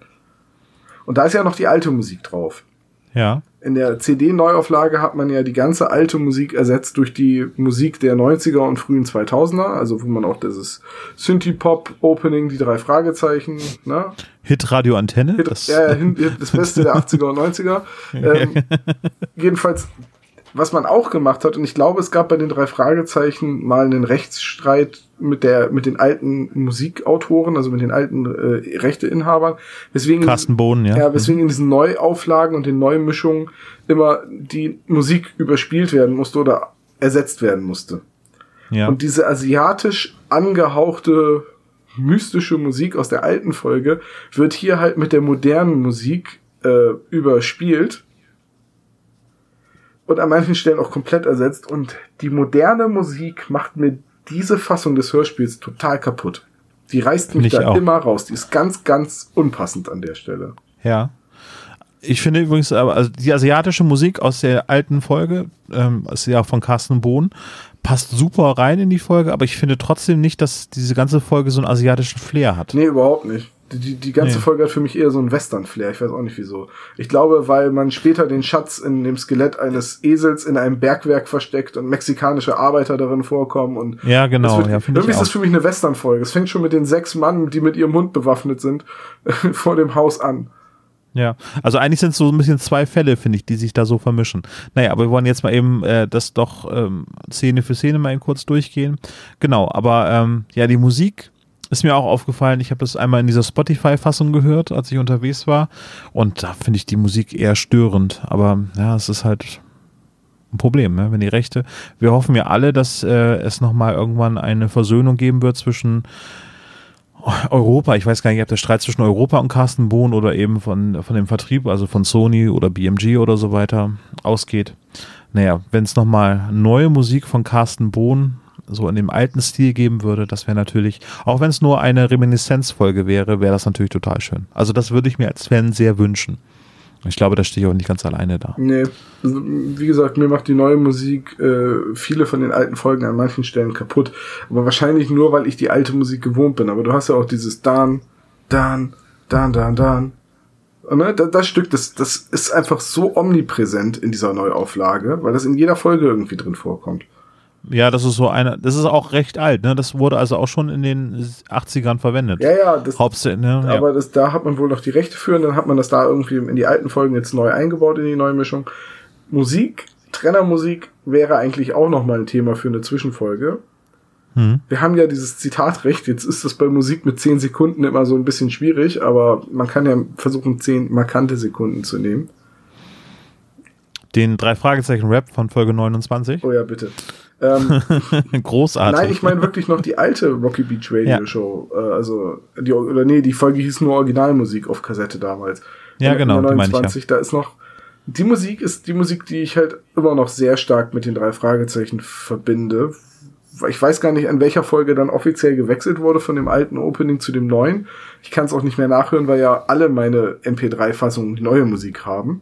Das müsste um Folge vierzig herum sein. Ich glaube einundvierzig oder so. Das kann gut sein. Und ich habe jetzt gestern oder vorgestern eine neuere Folge gehört. Und jetzt, wenn ich jetzt sage, welche Nummer das war, nämlich hundertfünfundzwanzig, dann lachen alle, weil das ist keine neuere Folge. Die ist auch schon fast wieder zehn Jahre alt. Ähm, aber da war schon das neue Opening, also das jetzt aktuelle. Ja, die wurde bei hundertfünfundzwanzig eingeführt. Und da habe ich ganz blöd gestutzt, weil ich dachte, wow, so eine alte Folge hat schon das ganz neue Opening. Ich war ganz irritiert. Aber letztendlich ist dieses ganz aktuelle Opening ja auch wieder so eine Reminiszenz an das ganz alte Opening. Das stimmt, ja. ja man hat sich von diesem die drei Fragezeichen halt wegentwickelt. Naja, egal. Äh, reden wir nicht über die Musik, reden wir über den grünen Geist. Die drei Fragezeichen ähm, sitzen dann in der Zentrale und unterhalten sich drüber, äh, was das eigentlich für ein Hund war. Als dann... Ähm, das Telefon klingelt und bei dem Jonas ein Ferngespräch für Bob Andrews ankommt. Und sie nach Verdant Valley reisen sollen, weil Lydia Green dort den Geist gesehen hat. Aber wer Richtig. ist denn jetzt bitte Missus Green? Missus Green ist die, äh, ist die Erbin von Matthias und Nachfahrin von Matthias Green, die halt das Geld, das Erbe genommen hat, um damit ein Weingut in San Francisco zu kaufen. Ach so. Ich habe eigentlich nur gefragt, damit... Ja, schon klar, warum du gefragt hast. äh, wenn ich jetzt die Wahl hätte zwischen drei Halbstarken und sechs Männern mit einem Hund, hätte ich ja die sechs Männer mit dem Hund angerufen. Die haben den Geist ja auch gesehen. Ja, vor ja. allen Dingen haben es ja vierzehn, fünfzehn Leute gesehen. Also nicht nur die... Ja. Aber, aber Harold Carson hat wohl äh, dann die Visitenkarte von den drei Fragezeichen mitgenommen. Das kann gut sein, ja, dass sie dann deswegen, dann hatte sie nur die eine Telefonnummer, dann ist ja auch klar. Ja, aber nee, nicht wirklich, weil äh, sie möchte ja die drei Jungs einladen, äh, zu ihrem Gut zu kommen, in der Nähe von San Francisco. Und da sagt sie ja ganz nebenbei, ach, ich habe übrigens alles schon mit euren er- Eltern geklärt. Genau. Ja. Also ich würde eigentlich anrufen, fragen, Jungs, habt ihr Interesse, uns dabei zu helfen, wenn mir bei der Geist hier gesehen worden ist? Und wenn ihr das wollt, kläre ich das gerne im Nachhinein mit euren Eltern. Oder bringt doch eure Eltern mit. Wie würde denn der Anruf sonst aussehen? Hallo, ich bin Lydia Green, ich möchte gerne ihr Kind einladen, zu mir nach San Francisco zu kommen, äh, um sich doch... um sich da einen Geist anzugucken. Ja, genau, das Gespräch hätte ich mir gerne mal angehört. Also, hey Kinder, wollt ihr mal einen Geist sehen? Komm her ins Auto, ich habe einen Geist hier. Ja, aber äh, das hat man ja auch wieder nur gemacht, damit halt die Diskussion man sich sparen ja, ja. kann. Das ist so wie, äh, wenn der Auftraggeber im Pen-and-Paper-Rollenspiel schon sagt, nein, nein, das geht alles. Ich habe ich hab das schon mit ihrer Akademie geklärt, sie sind freigestellt. Das ist halt so ein beliebtes Stilmittel, damit man sich eine unnötige Szene erspart. Richtig, genau. Ja. Naja, das passiert dann auch und äh, die äh, drei sagen zu, aber Justus eben nicht. Oder zwei von den drei. Ja, zwei werden ja zu. eingeladen und dann stellen sie ja fest, dass Justus nicht eingeladen ist und Justus sagt, ich kann eh nicht. Und da würde mich mal interessieren, ob im Bu- Buch erwähnt wird, warum eigentlich nicht. Also hm. äh, Hausaufgaben. Ja, weil er die für Bob und Peter immer gleich mitmacht. Und also alles dreimal aufschreiben muss. Oder naja, aber, aber das ist so der Sherlock-Moment irgendwie so, ne? Er hat nicht das Bedürfnis wegzugehen, aber er rätselt ja schon an dieser, an diesem Geist herum und äh, würde halt auch darauf verzichten, dort irgendwo mit hinzureisen, weil eigentlich hat er alle Indizien, die für seine Nachforschung wohl relevant sind. So scheint es. Äh, ja. Dass Justus in dieser Folge ein wahrer Sherlock Holmes ist, wollte ich auch noch ansprechen, aber das wollte ich gerne im Anschluss an die Auflösung machen. Da bietet sich das, glaube ich, am ehesten an. Dann speichern wir das mal eben kurz. Ja. Hast du? Und ja. Da oben rechts bei der Diskette. Das ist X hier, ne? Ja, genau, das rote X, das müssen wir einmal anschauen. Ja, hab... Gut, ähm, Christine. Ja. Bob und Peter reisen dann nach San Francisco. Sie fliegen mit dem Flugzeug und werden am Flughafen von einem exotisch aussehenden Jungen abgeholt. Ja. Einem Asiaten. Richtig. Und deswegen, ich finde das so bezeichnend, dass neunzehnhundertneunundsiebzig im Hörspiel dafür noch die Vokabel exotisch benutzt wird. So als äh, hätte der so einen Lendenschurz um aus äh, Palmwedeln und einen Holzspeer mit einem Stein dran in der Hand. Ja, also in San Francisco muss das irgendwie... Ja, es gibt ja in San Francisco auch nicht sonderlich viele Asiaten. Das, nee. ist, das ist so ein Moment wie in ähm, der in Folge fünf im Fluch des Rubins. Nee, in Folge achtundzwanzig im, im Doppelgänger, wo Bob sagt, guck mal, einer von den beiden ist ein Schwarzer. Oh wow, ein Schwarzer in Los Angeles. Ja, vor allen Dingen, es wird ja noch, noch komischer. Weil das Fahrzeug, mit dem sie dann losfahren, wird von einem Mexikaner gefahren. Ja, ja, und der hat wahrscheinlich ein Sombrero auf und ein Poncho um und so einen kleinen schwarzen äh, Schnurrbart. Was mir nämlich in dieser Folge und jetzt in den ganzen folgenden Szenen aufgefallen ist, dass mit sehr, sehr deutlichen Rassenklischees gearbeitet wird und ich die Folge deswegen stellenweise heute etwas schwierig finde, weil es alles so überspitzt ist. Aber auch da kommen wir gleich zu. Ich hole mal eben Olaf zurück. Okay. Äh, hallo? Hi Olaf, lange nicht gehört, wie geht's? Ha, äh, gut, äh, nehmt ihr noch auf? Wir nehmen noch auf, ja. Wo seid ihr? Wo sind wir denn stehen geblieben? Ich hatte eben eine kleine Unterbrechung. Wir sind jetzt dabei, wie Lydia Green den drei Fragezeichen Essen bringen lässt von ihrer überhaupt nicht rassistisch überzeichneten Haushälterin Lee. Ah, die Jungen ein bisschen essen. Die meinst du? Ja, ja genau, finde ich sehr gut. Ja, nee, finde ich sehr schöne Zeichnung. Also so stelle ich mir chinesische alte Damen vor. Ich fand das ein bisschen dick aufgetragen. Ja. Ich meine, überleg ah. mal. Aber wirklich, nur mal so ein Vergleich, ne? Das ist, Lee ist ja jetzt eine Chinesin, eine chinesische Köchin. Und ja. das ist Hörspiel von neunzehnhundertneunundsiebzig. Und so hat man neunzehnhundertneunundsiebzig halt versucht klarzumachen, das ist eine Chinesin. Heute, wenn man sich jetzt die Neuauflage von John Sinclair Edition zweitausend anhört, Suko ist ja auch Chinese. Der wird aber überhaupt nicht mit Akzent gesprochen. Nee, aber es wird ständig darauf hingewiesen, dass er Chinese ist. Ja, er wird ja. auch manchmal Chink genannt. Also Richtig. Es gibt ab und zu mal einen abwertenden äh, Ausdruck. Terminus. Ja, halt eine, so eine rassistische Beleidigung. Aber das sind dann immer die Bösen, die ihn beleidigen. So Schlitzauge et cetera et cetera. Aber äh, ich finde nur das so bezeichnend, dass Suko heute nicht mit so einem Akzent gesprochen wird. Ja, aber das muss ja auch nicht. Nee, eben. Das hätte auch damals nicht gemusst. Ja, aber das ist ja wieder eine andere Zielgruppe. Das ist ja wieder an Kinder und ah, meinst du? Ich glaube, ja, ich glaube schon, dass irgendwie die Stereotypen, weil ich glaube, Kinder wissen noch nicht, was Stereotypen ist, sondern die müssen erst Stereotypen äh, kennenlernen, damit sie einstufen können, irgendwie, wie was ist. Ein Feuerwehrauto ist immer rot. Ja, gut. Mag, mag sein. Es ist mir nur so beim Wiederhören der Folge aufgefallen, wie dick da mit diesem äh, ja. klischee-asiatischen äh, Akzent äh, aufgetragen Aber wird. Ist Chang denn ein Chinese? Äh, zumindest Chang spricht ja, ist ja Chinese und hat lange in China gelebt, aber er spricht überhaupt nicht so wie die anderen Chinesen in diesem. Äh, ja. Jeder Chinese, ob das jetzt Wong ist oder Li oder die Handlanger von Wong oder die Handlanger von Mister Wie heißt der Vorarbeiter? Jensen. Jensen, ähm, der hat ja auch irgendwie ein paar asiatische Handlanger, wie es scheint. Die reden alle mit so einem heftigen Akzent. Aber ja, aber, aber, aber Chang sagt sogar noch, ähm, dass er bis vor kurzem in China gelebt eben, hat. Eben, rein theoretisch müsste Chang eigentlich, wenn er nicht gerade aus Hongkong kommt und auf einer äh, englischen Internatsschule war, auch einen kräftigen Akzent Er war in Akzent einer Missionsschule. Haben. Ja, die Nonnen waren alle, ja gut, mag sein. ich ich finde es halt einfach an der Stelle ein bisschen inkonsequent. So, und dann geht Missus Green und Harold geht mit und will ihr helfen, weil sie ins Bett zu bringen. Weil ja. sie ist ja schon älter, das hört man ja, die klingt ja in der Stimme, die klingt ja unglaublich alt, Miss Green. Also, und sie braucht offenbar ja auch ihren Neffen. Ich glaube, die Verwandtschaftsverhältnisse der Green-Familie sind sehr, sehr undurchsichtig. Ich kann das immer noch nicht genau sagen. Ich glaube, er ist ein, er ist ein Neffe von ihr, deswegen sagt er auch Tante Lydia, ne? Genau, ja. Und sie ist aber wiederum die Schwägerin. Ist sie die Enkeltochter von Matthias Green? Weil Schwägerin ergibt überhaupt gar keinen Sinn. Yeah. Ich weiß, sie wird so bezeichnet, aber es ergibt irgendwie überhaupt gar keinen Sinn. Wenn sie die Schwägerin ist, wäre sie ja äh, mit einem Geschwisterteil von Mister Green verheiratet gewesen. Onkel Matthias, ne? So sagt sie das. Sie sagt ja. nämlich auch Onkel Matthias. Sie müsste nämlich auch eine Nichte sein von, von ihm. Das Schwägerin ist irgendwie total fehl am Platz. Und dann ist halt wieder die Frage, in welchem äh, Verwandtschaftsverhältnis steht eigentlich Chang zu Matthias Green, weil er müsste ja der Großneffe sein. Ja.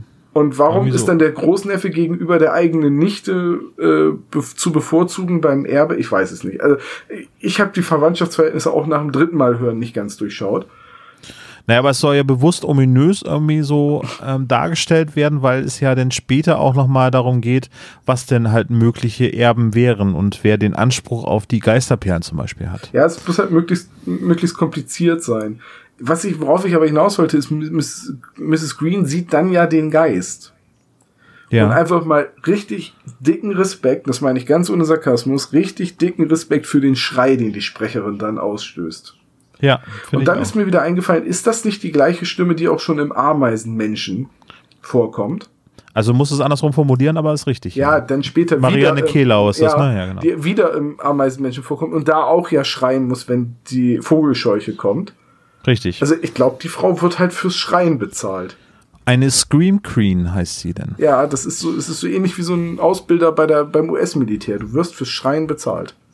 Naja, Jamie Lee Curtis zum Beispiel, weil sie auch so toll schreien konnte, wurde sie ja eben halt immer wieder zu solchen Horrorfilmen gecastet, weil sie so toll schreien konnte. Ja, dann siehst du, wir haben den Grund gefunden, warum Lydia Green so alt klingt, damit sie gut schreien kann.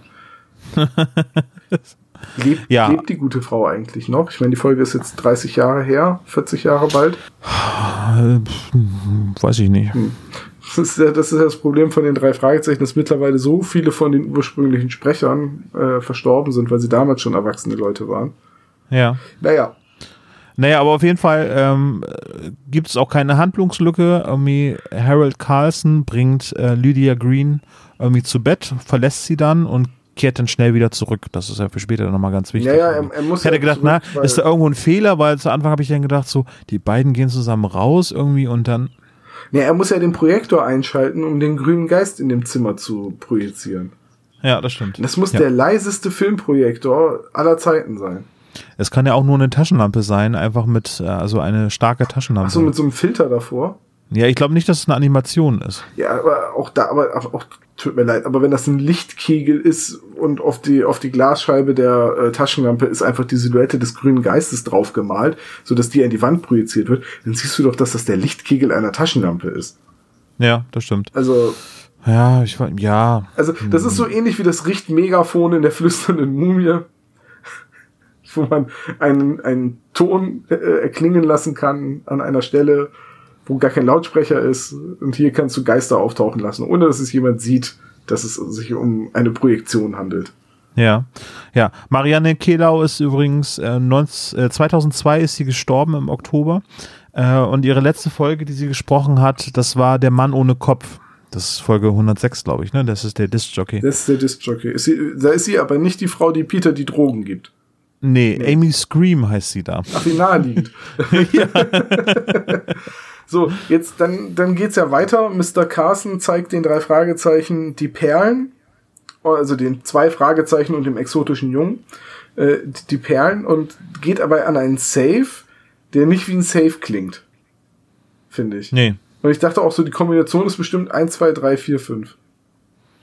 So wie, so wie dein Zahlenschloss am Fahrrad? Nee, so, so wie äh, die Kombination äh, an meinem Koffer. Aber du, der hat auch sechs Stellen, oder? Der Koffer. Das ist eins, zwei, drei und eins, zwei, drei. So, und dann ah. äh, lässt Mister Jensen zeitgleich äh, den Geist unten an den, an, äh, bei den Weinfeldern auftauchen, um die Arbeiter zu erschrecken. Und weil Mexikaner ja alle abergläubisch sind, laufen sie dann auch gleich weg. Und, und dann muss Mister Carlson nämlich los, um mit Mister Jensen die kleinen, schnellen Mexikaner wieder einzufangen äh, und wieder anzubinden, damit die weiter Wein pflücken. Ja, richtig. Das war auch so, wo ich gesagt habe, klar, mexikanische Arbeiter, sie sind A, alle faul, am Trinken und abergläubisch. Ich fand an der, an der Szene eigentlich viel schlimmer, dass er ins Zimmer reinkommt und sagt, der Geist ist unten bei der Traubenpresse aufgetaucht. So als sei das vollkommen selbstverständlich. Ja, jetzt ist er übrigens da unten. Als wüsste er, dass der, den Geist, dass der Geist gerade erst bei der Villa gesehen worden wäre. Ja, ja. so als, als gäbe es den hier schon seit Monaten. Aber für ihn, also das ist ja Jensen, der dazu kommt. Und für Jensen ist das ja auch äh, klar, dass der Geist jetzt unten aufgetaucht ist, weil der muss ja offenbar eingeweiht sein äh, in den Plan. Das ist ja der Handlanger von Carlson. Also für den ist es selbstverständlich. Eigentlich ist es wieder nur konsequentes Schauspiel, dass der überhaupt nicht überrascht klingt. Oder, Olaf? Richtig. Ja, ja, könnte man so deuten, ne? Ich, ich versuche das gerade irgendwie so ein bisschen zu rekapitulieren. Ist Jensen denn in der Fall schon von Carlson der Komplize? Ja, der versteckt ja die, die äh, Perlen dann auch in seiner Taschenlampe. Der ist eingeweiht, der Jensen. Ja, das stimmt. Jensen und Carlson ja. sind zusammen, äh, also Carlson vom Dach, sind zusammen halt einfach die Bösen. Ja, das ist eine ganz miese Räuberpistole, was sie da so abziehen. Das hat, das hat so ein bisschen was von Scooby-Doo. Wir wären damit durchgekommen, wenn da nicht diese furchtbaren Kinder und die drei Typen mit dem Hund wären. Ja. Oscar, ach nee, das sind die anderen, verdammt. Ja, also genau, also die rennen dann hinterher und äh, ja, also die haben diese Szene natürlich schön aufgebaut, irgendwie, ne, die, er holt die Geisterperlen raus, zeigen das, er legt sie wieder zurück in den Tresor, sodass die Jungs wissen, okay, ne, Mister Carlson hat dafür gesorgt, dass die, ähm, dann überschlagen sich die Ereignisse, die rennen sofort los und gehen dorthin, äh, der Geist ist aber nicht mehr zu sehen. Das stimmt. Und was mir da wieder eingefallen ist, weil das ja wichtig wird, später noch, Mister Carlson sagt dann ja, oh nein, Peter, habe ich dran gedacht, den Safe wieder zuzumachen. Ja, das ist so diese Mitrate-Moment. Und die Kombination oder? Wieder einzustellen. Und ich weiß nicht, ich habe versucht rauszufinden, wie ein, wie ein Safe-Kombinationsschloss funktioniert und habe mir mehrere YouTube-Videos und Dokumentationen angeguckt. Ich habe nicht einen Safe gesehen, wo man nach dem Schließen wieder die gleiche Kombination eingeben muss, sondern eigentlich verdrehst du nur einmal das Schloss, äh, damit sich halt die ganzen Riegel wieder verriegeln. Richtig, ja. Aber die Kombination selbst muss ich doch nicht nochmal einstellen. Nö, eigentlich nicht. Also es hat mich ein bisschen irritiert, aber gut. Re- recherchiert man dann, wundert sich einen Moment und ja. Naja, also es soll halt einfach sagen, irgendwie so, ja, habe ich den Safe wieder richtig verschlossen irgendwie und ähm, damit er quasi ein Alibi hat. Ja, ne, also, ja irgendwie so. Ja, man man ja. muss halt irgendwie nochmal wieder auf den Safe zu sprechen kommen, damit es dem Hörer im Hinterkopf bleibt. Da war noch was. Genau, genau. Und dann äh, fährt er ganz schnell mit Jensen zurück äh, und lässt die drei Jungs, also Chang und Bob und Peter, äh, zurück. Ja. Ja, und dann äh, ähm, kehren die drei zurück, weil ja ein schöner Abend ist, ne? Also gehen die noch spazieren. Nicht, dass gerade Action ist und die sich eigentlich alle Sorgen machen sollten wegen der Geisterperlen. Äh, nein, die laufen dann zu Fuß hinterher und stellen dann fest, dass äh, Mister Carlson überwältigt worden ist und dass die Geisterperlen gestohlen worden sind. Ja, der wurde sogar gefesselt. Ja, okay, das hat der Jensen gemacht. Jensen ist halt spurlos verschwunden, das wird dann auch noch von Peter Pasetti äh, erwähnt, dass Jensen nicht zu, aufzufinden ist. Der taucht dann aber gleich in der nächsten Szene eigentlich schon wieder auf, weil nämlich äh, die, warum gehen die drei Jungs denn? Also die wollen dann nach draußen schauen, äh, ob sie irgendwie vielleicht was ausmachen können, ob die eine Spur aufnehmen können. Ja. Und äh, dann äh, passiert Kommissar Zufall. Ähm, Peters Taschenlampe kaputt. geht kaputt, ne, genau. Äh, so, das ist so der erste Zufallsmoment. Ähm. Aber da haben Jensen und Carlsen ja Glück gehabt, dass Peter sich dann nur die äh, Taschenlampe mit den Perlen drin holt und nicht die Taschenlampe, mit der sie den grünen Geist auf die Wand machen. Ja, das wäre auch toll, ne? Schau mal hier, ich habe eine grüne Taschenlampe. Ja, okay, dann... Ähm. Aber gut, Peter geht da zurück, holt sich eine Taschenlampe und Jensen hat nur dummerweise in dem Batteriefach der Taschenlampe die Perlenkette versteckt und das weiß Peter natürlich nicht. Das ist ehrlich gesagt, das ist zwar kommender Zufall, aber das ist eine schöne Szene, finde ich. Von der Idee her ist es einfach schön. Das ist so dieser Zufall, der der könnte auch in einem guten Hollywood-Film vorkommen, so, so ein Zufall. Ja, das stimmt, so, ja. So ein zufälliges Ereignis, wodurch äh, der geniale, der cunning Plan unserer Bösewichter halt doch noch irgendwie ruiniert wird. Oder zumindest bedroht wird. Cunning Plan? Ich muss Sie mal eben kurz unterbrechen. Ja. Also ich muss Wilhelm Scream erwähnen und du erwähnst jetzt den cunning Plan. Und, also äh, It's Part of a Cunning Plan ist ein Running Gag aus der achtziger-Jahre-Serie Blackadder mit Rowan Atkinson, wo sein Diener ähm, Baldrick immer, der, also der wird immer als sehr große Flachpfeife charakterisiert, egal in welcher Staffel. Die, die Staffeln spielen immer in unterschiedlichen Jahrhunderten und es geht immer um einen Nachfahren der Blackadder-Familie.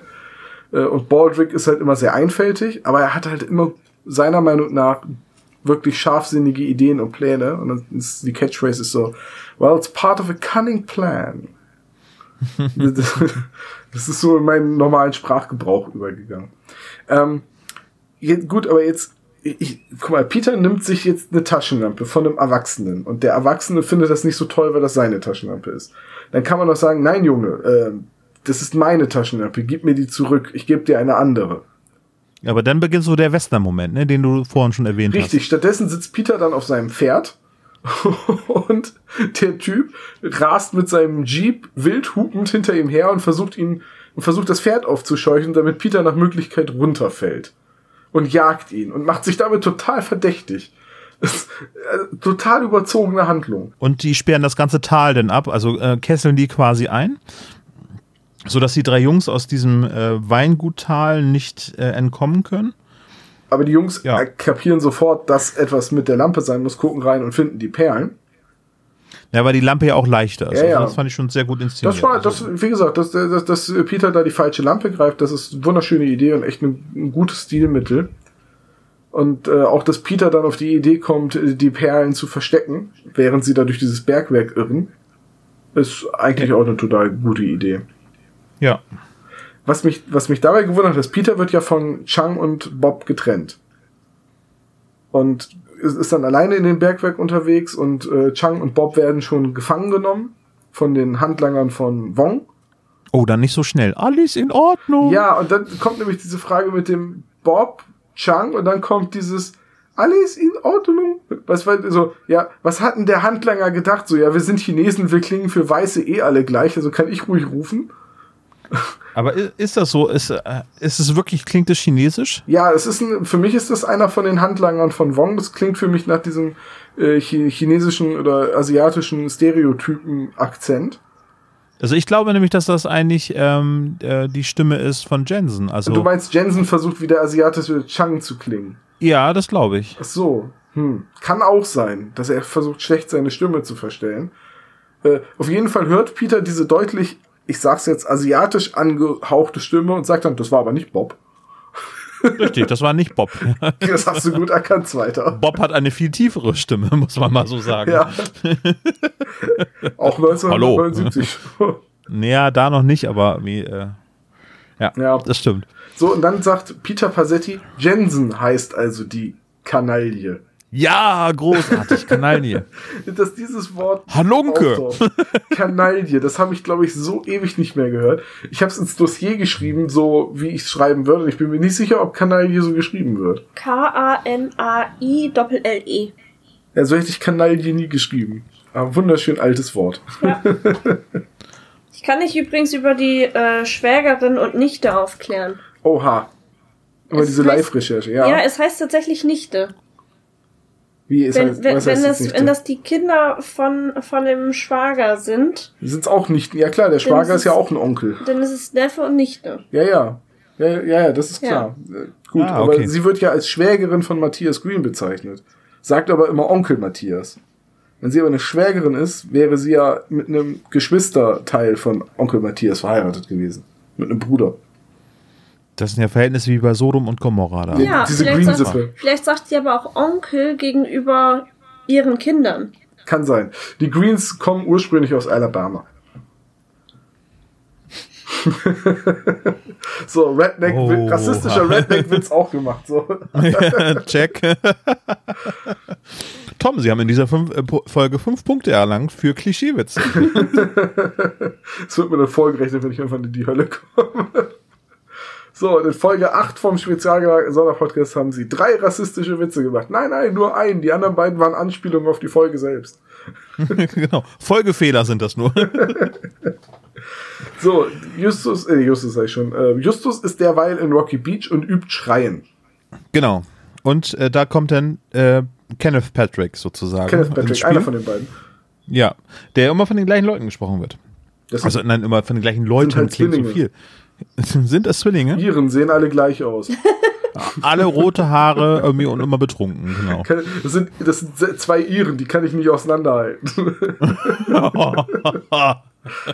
Hey, Professor Yarborough war bestimmt auch mal auf dem Schrottplatz.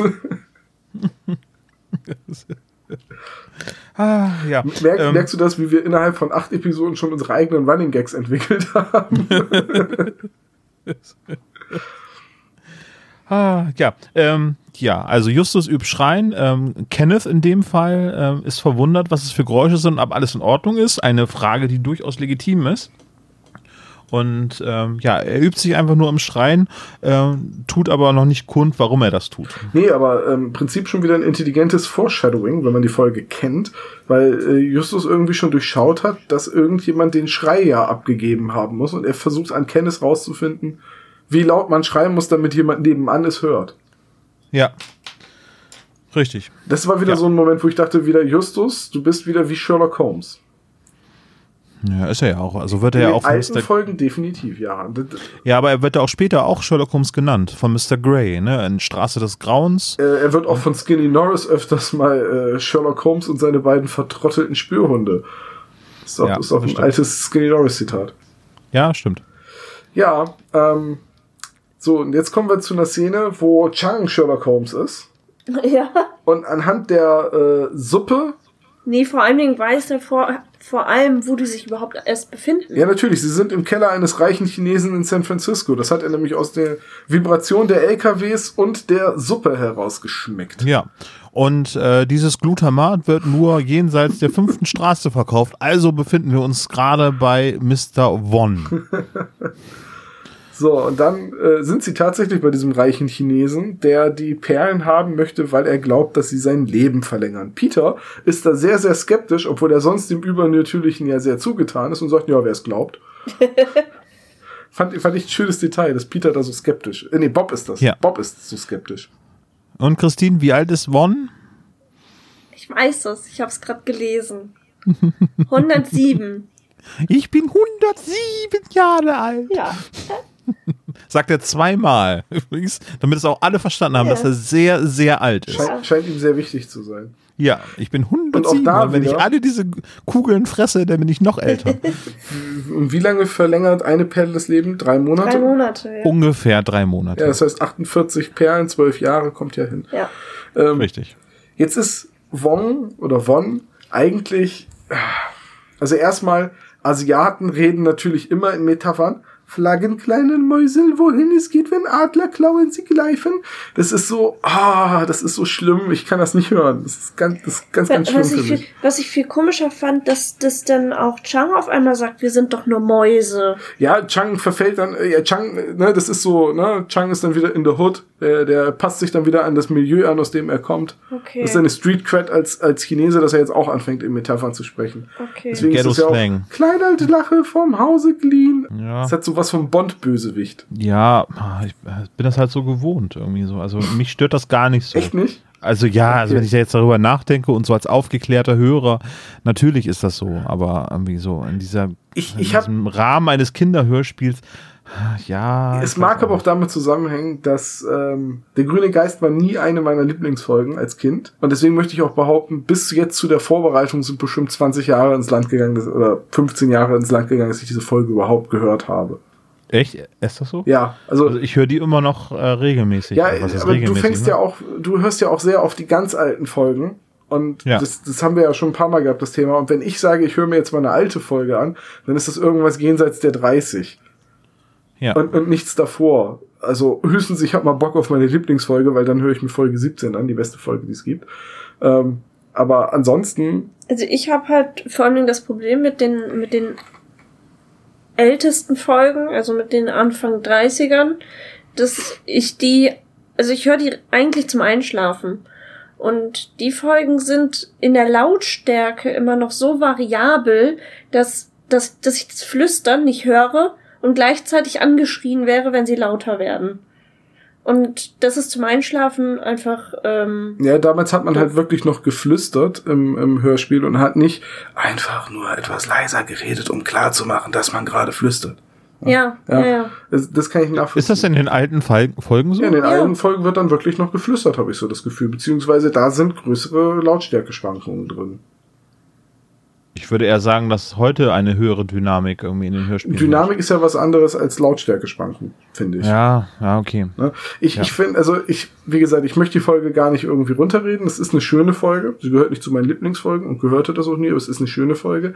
Aber mir ist das Asiatische teilweise ein bisschen zu überzogen. Okay, gut, der Typ ist hundertacht Jahre alt.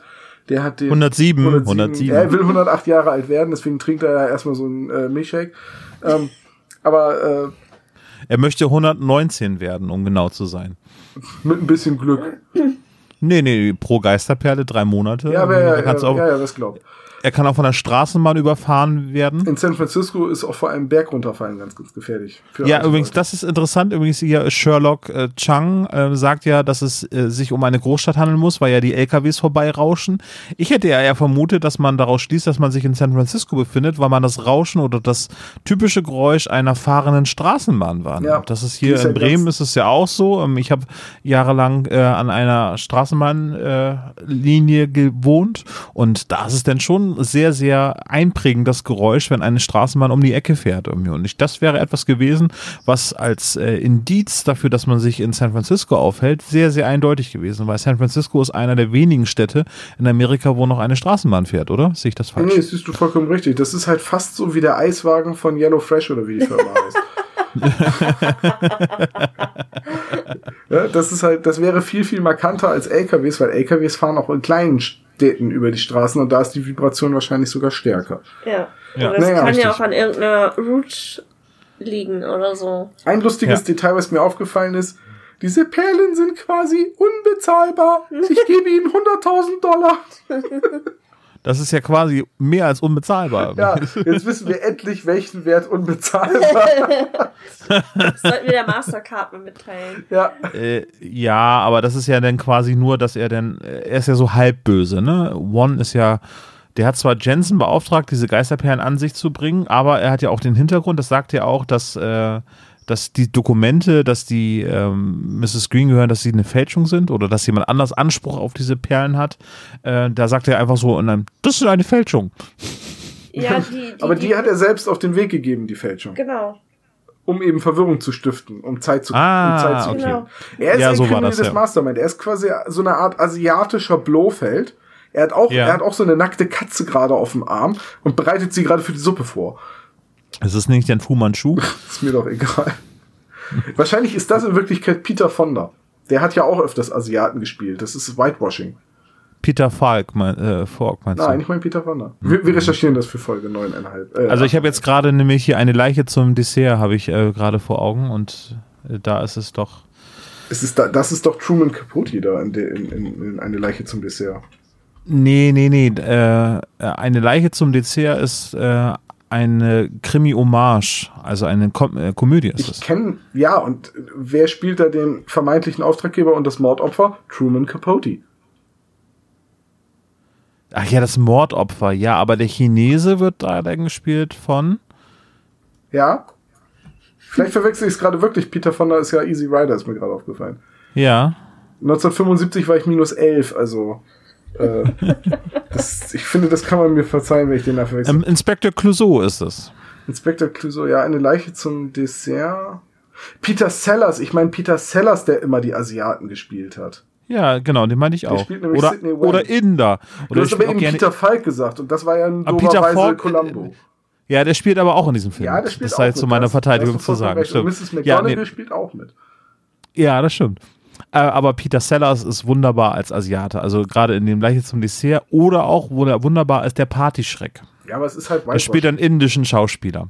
Da müsst ihr euch das Intro mal angucken. Ich packe dieses Intro aus äh, der Partyschreck, packe ich mal als YouTube-Video in unsere Shownotes mit rein. Und alle Leute, die diese Szene toll finden, schreiben mir bitte einen Gruß. Da würde ich mich sehr drüber freuen, weil ich bin hier bei mir im Freundeskreis einer der wenigen, der diese Szene unendlich komisch findet. Ja, ich werde sie mir dann jetzt in der Folge dann auch angucken. Jetzt haben wir, jetzt haben wir Peter Falk, Peter Fondas und Peter Sellers ins Gespräch gebracht. Denk dran, dass du die drei Namen auch in den Shownotes verlinkst. Ja, und Peter Shaw. Und Peter Shaw, ja, den bitte auch. Mann, so viele Peters. ähm, ich, Everybody's Peter. Was ich auch wieder so bezeichnet finde, ist, jetzt nehmen wir mal an, du bist Wong. Du bist reich, du isst gerne Katzen. Was? Ähm, der hat doch gerade gesagt, er ist so ein asiatischer äh, Blofeld. Ähm, und du willst diese Perlen haben, um dein Leben zu verlängern. Du bist geil drauf, möglichst lange zu leben. Ja, die sind dir gestohlen worden. Was für ein krasser Zufall ist denn das, dass genau jetzt, wo Peter und Chang ihm gegenüber sitzen, es Zeit ist, eine seiner kostbaren Perlen zu trinken. Bob. Äh, ja, Bob. Peter wird erst als da da da da, wir haben ihn auch. Ja, ja, nee, aber trotzdem, aber ich, ich meine ja nur, was für ein krasser Zufall ist denn das? Dass das, das genau jetzt, damit das ihnen demonstrieren kann, genau da der Zeitpunkt ist, auch eine dieser Perlen wirklich zu trinken, um zu zeigen, dass sie sich auflösen und dass man die drin trinken kann. Ja, vor allem, wie kann man so eine Perlenkette so lange aufbewahren, ohne dass sie jemals nass geworden sind? Oder schlecht. Oder ist es eine, oder eine spezielle Lösung? Es war eine wasserdichte Taschenlampe. Eine Maglite. Ja. Diese Folge des spezialgelagerten Sonderpodcasts wird Ihnen präsentiert von Varta. Taschenlampen und Batterien von hoher Qualität. Für alle, die gerne Geister auf Wände projizieren. äh, ja, also ja, einfach Demonstrationszwecken. Es ist so ähm, wie ein guter Antagonist wie Fu Manchu und jetzt nicht ein Bond-Bösewicht ähm, oder ähm, Phantomas. Präsentiert er das einfach und sagt hier, das sind diese Geisterperlen, das ist so das mysteriöse Element, ne? Also in ja, aber er, Folge er, es bisher muss dann auch genau Zeit sein, dass er eine nimmt, damit er halt zeigen kann, dass die wasserlöslich sind. Ja, genau. Und natürlich kann der große Drache hypnotisieren. Ja, warum nicht? Ich meine, hundertsieben Jahre Zeit, um sowas zu lernen, das ist echt auch mal so, möglich. Du meinst ne? so und täglich grüßt das Murmeltier mäßig, wo Bill Murray dann auf einmal mit einer Kettensäge Eisskulpturen machen kann, weil er ja. genug Zeit hatte. Ne, überleg mal, der ist, äh, die Folge stammt aus dem Jahr neunzehnhundertfünfundsiebzig, da wurde das Buch geschrieben, wurde neunzehnhundertneunundsiebzig vertont, äh, das heißt, wenn der hundertsieben Jahre alt ist, was der schon alles mitgemacht hat. Ja, den, äh, beide Weltkriege. Mao Zedong. Mao Zedong, die chinesische Kulturrevolution, den Boxeraufstand hat er auch noch mitgemacht. Ja. Also, es also der hat schon, also da kann man in der Zeit kann man ruhig mal hypnotisieren lernen. Also das finde ich jetzt tatsächlich. Das stimmt. Und er ist ja auch ein mysti- mystischer Asiate. Dann, ja. dann muss er das ja können. Ne? Er hat wahrscheinlich auch einen langen weißen Bart. Ja, so habe ich mir wirklich vorgestellt. Ja, das ja, ist natürlich schlimm, hast du dir so vorgestellt, weil das der Stereotyp vom alten asiatischen Mystiker ist. Mhm. Ja. Aber ich hasse so Vorurteile. Ja, dann ist diese und, Folge aber wirklich nichts für dich. Und Frauen am Steuer. Was? Es gibt zwei Dinge, die ich nicht ausstehen kann. Fremdenfeindlichkeit und Holländer. So, ja, ja, also er, er hypnotisiert dann die drei Jungs, ähm, vermeintlich. In der Zwischenzeit, äh, genau, und dann endet die Szene, ne? Also die versuchen also, und reisen dann ja eigentlich, ähm, also Peter verspricht ihnen denn ja, ähm, dass ähm, sie die Geisterperlen verkaufen werden und Peter alleine in der Lage ist, ähm, die Geisterperlen in, dem, in der Mine wiederzufinden. Genau. Aber jetzt muss man ja aber eigentlich sagen, dass es ja eigentlich schon ein großzügiges Angebot von ihm ist. Diese hunderttausend. Ja. ja, vor allen Dingen, ähm, wenn man so äh, die ganze äh, Inflation mit einberechnet, ist das, glaube ich, zu der Zeit schon eine Menge Geld. Ja, und, und gleichzeitig ist es ja auch so, dass die Perlen ja von ihm mal gestohlen wurden. So, und wenn er das eigentlich nachweisen könnte, müsste er gar nichts dafür zahlen. Das stimmt. Aber ähm, sein Lebensende steht nahe, er braucht jetzt dringend diese Perlen. Ne? So, und dann kehrt man also zurück zu den Greens, beziehungsweise die Kinder werden ja verladen. Justus ist mittlerweile mit Kommissar Reynolds auch nach San Francisco gekommen. Ja, ja, der hat einfach seinen Aufgabenbereich so ein bisschen erweitert. Ja, ich habe nachgelesen, dass es im Buch wohl Mister Andrews und Sheriff Bixby, also wohl der Sheriff da aus der Gegend um Verdant Valley ist. Und im Hörspiel wollte man da nicht einfach noch wieder zwei zusätzliche Charaktere äh, einsprechen lassen, nehme ich mal an, und hat dann auf den guten alten Horst Frank zurückgegriffen, der ja eh gerade da war. Und deswegen ist Kommissar Reynolds einfach mal in die Nachbarstadt gefahren, wo er keinerlei Autorität hat, und äh, macht da seine Polizeiarbeit. Genau, nimm mal so mit, kann man machen. Ja, vor allen Dingen jetzt auf einmal kann äh, Justus äh, weg. Ja, ist mit den Hausaufgaben fertig. Ach so. Yes. Nein, die Geschichte braucht ihn jetzt in Verdant Valley, um alles aufzulösen, weil er ja im Gegensatz zu den Leuten, die vor Ort sind, alles durchschaut hat. Ähm, und deswegen äh, muss er halt jetzt dahin, damit es zu Ende gehen kann. Ja. Aber als sie dann da ankommen, suchen sie vergebens nach Fragezeichen. Ja, weil die sich ja entschieden haben, keine Fragezeichen im, im Berg zu hinterlassen, ne? Oder doch Fragezeichen doch, doch wollten sie malen, aber keine Pfeile. Richtig. Aber sie haben ja auch im ganzen Tal keine Fragezeichen gefunden. Ja, und außerdem gab es ein Erdbeben in dieser Mine, ne? Ja, das kann man noch. Also, das sind einige Bereiche wahrscheinlich auch dann eingestürzt oder so. Das kann man sich dann erklären. Also dann aber kommt eigentlich relativ schnell die Auflösung. Äh, Justus äh, löst den Fall quasi eben so nebenbei, indem er eben Missus Green nochmal eben kurz beiseite nimmt und sagt, hier, ich habe mir das mit den Schreien angehört und diese Schreie sind außerhalb des Hauses durchgeführt worden. Er spielt das Tonband ab und äh, dann erkennt Missus Green auch schon ihren alten äh, Freund und Rechtsanwalt äh, Harold Carlson, äh, als er seine Stimme verstellt hat. Ne? Genau. Und gleichzeitig löst er auch das Rätsel auf, ähm, darum, ob es jetzt nun sechs oder sieben Männer waren. Genau, ja. Das ist so, äh, da, ich, Tom, dürfen wir jetzt wieder über diesen Sherlock-Moment reden? Ja, natürlich. Das, das, das ist ja der Moment, wo Justus zeigt, dass er Sherlock Holmes ist. Ja, ich habe nur meinen Speicherpunkt gerade wieder. Ja, ja, ist okay. Jetzt klick nicht wieder auf das rote X. Okay. Nein! Ja, das ist halt so eine Auflösung, die mir nicht gefällt. Weil Justus ist nicht vor Ort, Justus kriegt das meiste nicht mit, aber Justus hat alles durchschaut. Er weiß, dass Mister Carlson der siebte Mann war, der, nachdem er geschrien hat und, äh, und den Geist projiziert hat, dazu kam. Äh, er hat durchschaut, dass äh, Carlson das mit einem Projektor gemacht haben muss, und das wird einfach so beiläufig erwähnt und alle sagen, oh ja, gute Idee, kleiner Mann, wie bist denn darauf bloß gekommen? Ne? Und keiner hinterfragt da irgendwie auch die Sinnhaftigkeit dieser Aufklärung, und äh, in Anbetracht dessen, dass Sherlock Holmes gerade die Wahrheit gesagt hat, äh, muss Carlson dann noch sofort alles gestehen und sich ergeben. Ja klar, immer.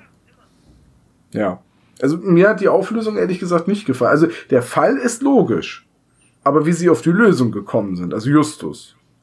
Einfach nur durch in der Zentrale sitzen und nachdenken. Das ist irgendwie so, äh, das finde ich unbefriedigend. Und das hat aber Sherlock Holmes in ganz vielen Fällen so gemacht. Ja, aber das ist auch fucking Sherlock Holmes. Der war von Sir Arthur Conan Doyle so angelegt. Richtig. Der kannte alle Tabaksorten in- und auswendig. Ich würde behaupten, dass Robert Arthur, Justus Jonas oder Jupiter Jones sicherlich genauso aufgezogen hat. Dann freue ich mich auf die Phase, in der Justus dann drogenabhängig ist. Naja, er ist ja stark Whisky, äh, starker Whisky-Trinker. Ist er das? Boxer. Es ist doch die eine Folge, wo Justus ein Glas Whisky trinken muss und sich danach fast übergibt. Das ist in, nee, es gibt zwei Folgen, wo er Whisky trinkt. Ne? Einmal trinkt er in Gegenwart äh, von Albert Hitfield in Das leere Grab, auf den Schrecken, dass äh, seine Eltern äh, vermeintlich leben, ja, trinkt er einen Whisky. Stimmt. Und in der Pokerhölle muss er, glaube ich, auch Whisky trinken. Oder ist es, glaube ich, eher Straße des Grauens, muss er da nicht auch Alkohol zu sich nehmen? Gibt es hier irgendeine Folge, wo einer von den dreien rauchen muss und danach am Husten ist, wie so ein Bekloppter? Äh, das ist Bob, in, ähm, wo er das Gedächtnis verloren hat und der beste Freund von Skinny Norris ist. Äh, in die drei Fragezeichen und der beste Freund. Nee, unsichtbare, nee, unsichtbare Gegner wollte ich gerade sagen. Äh, Folge hundertneunundvierzig dürfte das sein. Oh. Du haust hier immer Zahlen raus. Äh, ja. Ich, ich, ich glaube, ich weiß, welche, welche Folge das ist, ja. Äh, die hat auch irgendwas mit unsichtbarem Namen. Der namenlose Gegner. Namenlose Gegner. Ja, genau. Nicht der unsichtbare, sondern der namenlose. Yeah, genau. Also als Name war unsichtbar. Skinny Norris ist namenlos. Aber die äh, Folgennummer war richtig. Sehr gut. Ja. Warum bist du eigentlich für das Archiv und die Recherche verantwortlich? Weil, Bin ich weil, gar nicht. Weil Olaf das fotografische Gedächtnis wie äh, Justus hat. Ich weiß nur, wo alles steht. Ach so. Ich muss immer in die Bibliothek. Äh, aber okay. Olaf weiß die ganzen unwichtigen Details immer auswendig. Ach so, ich verstehe. Aber wenn es dann um das Rätsels Lösung geht, da kommt Olaf dann immer nicht drauf und dann müssen Peter und ich immer eingreifen. Ja, weil ich immer einschlafe. Das ist so. Ich bin Justus Jonas mit Narkolepsie. Du meinst wie der äh, Meisterdetektiv aus Detective Conan. So, naja, auf jeden Fall wollen wir jetzt zur Auflösung. Genau, aber äh, nein, also äh, während Justus den Fall äh, quasi im Alleingang gelöst hat und eigentlich die beiden Jungs hätten da gar nicht hinfahren müssen irgendwie so, ne? Ja. Es wäre total äh, gut gewesen, wären sie nicht hingefahren. Naja, aber auf jeden Fall fahren sie, äh, fährt dann ein L K W an den beiden vorbei und es fällt zufälligerweise, und das ist das einzige große Rätsel, wo ähm, der vermeintliche Hörer dann mitraten darf, ähm, irgendwie ein, ein Rätsel vorgetragen bekommt, nämlich die neununddreißig und ein Fragezeichen und Mine. So, das ist äh, das Rätsel, was es zu lösen gibt, wo sich Justus auch selber die äh, Zähne ran ausbeißt. Zumindest an der neununddreißig. Also sie kommen ja. dann ja total schnell drauf, dass das bedeutet, dass Peter und äh, Bob zur Mine gebracht werden. Aber, genau. Und äh, die neununddreißig, die, da zerbricht er sich halt den Kopf dran. Ja. Ja, aber die Lösung ist ja recht billig eigentlich, ne? Aber sinnvoll.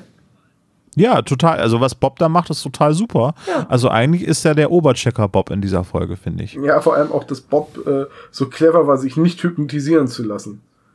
Ja, obwohl er eigentlich der anfälligste ist für Hypnotis- äh, Hypnose. Ne? Ja, aber also, hypnotisieren funktioniert ja nur, wenn du dem Ganzen, also du kannst dich ja nicht gegen zwangsweise hypnotisieren lassen. Du musst ja willentlich.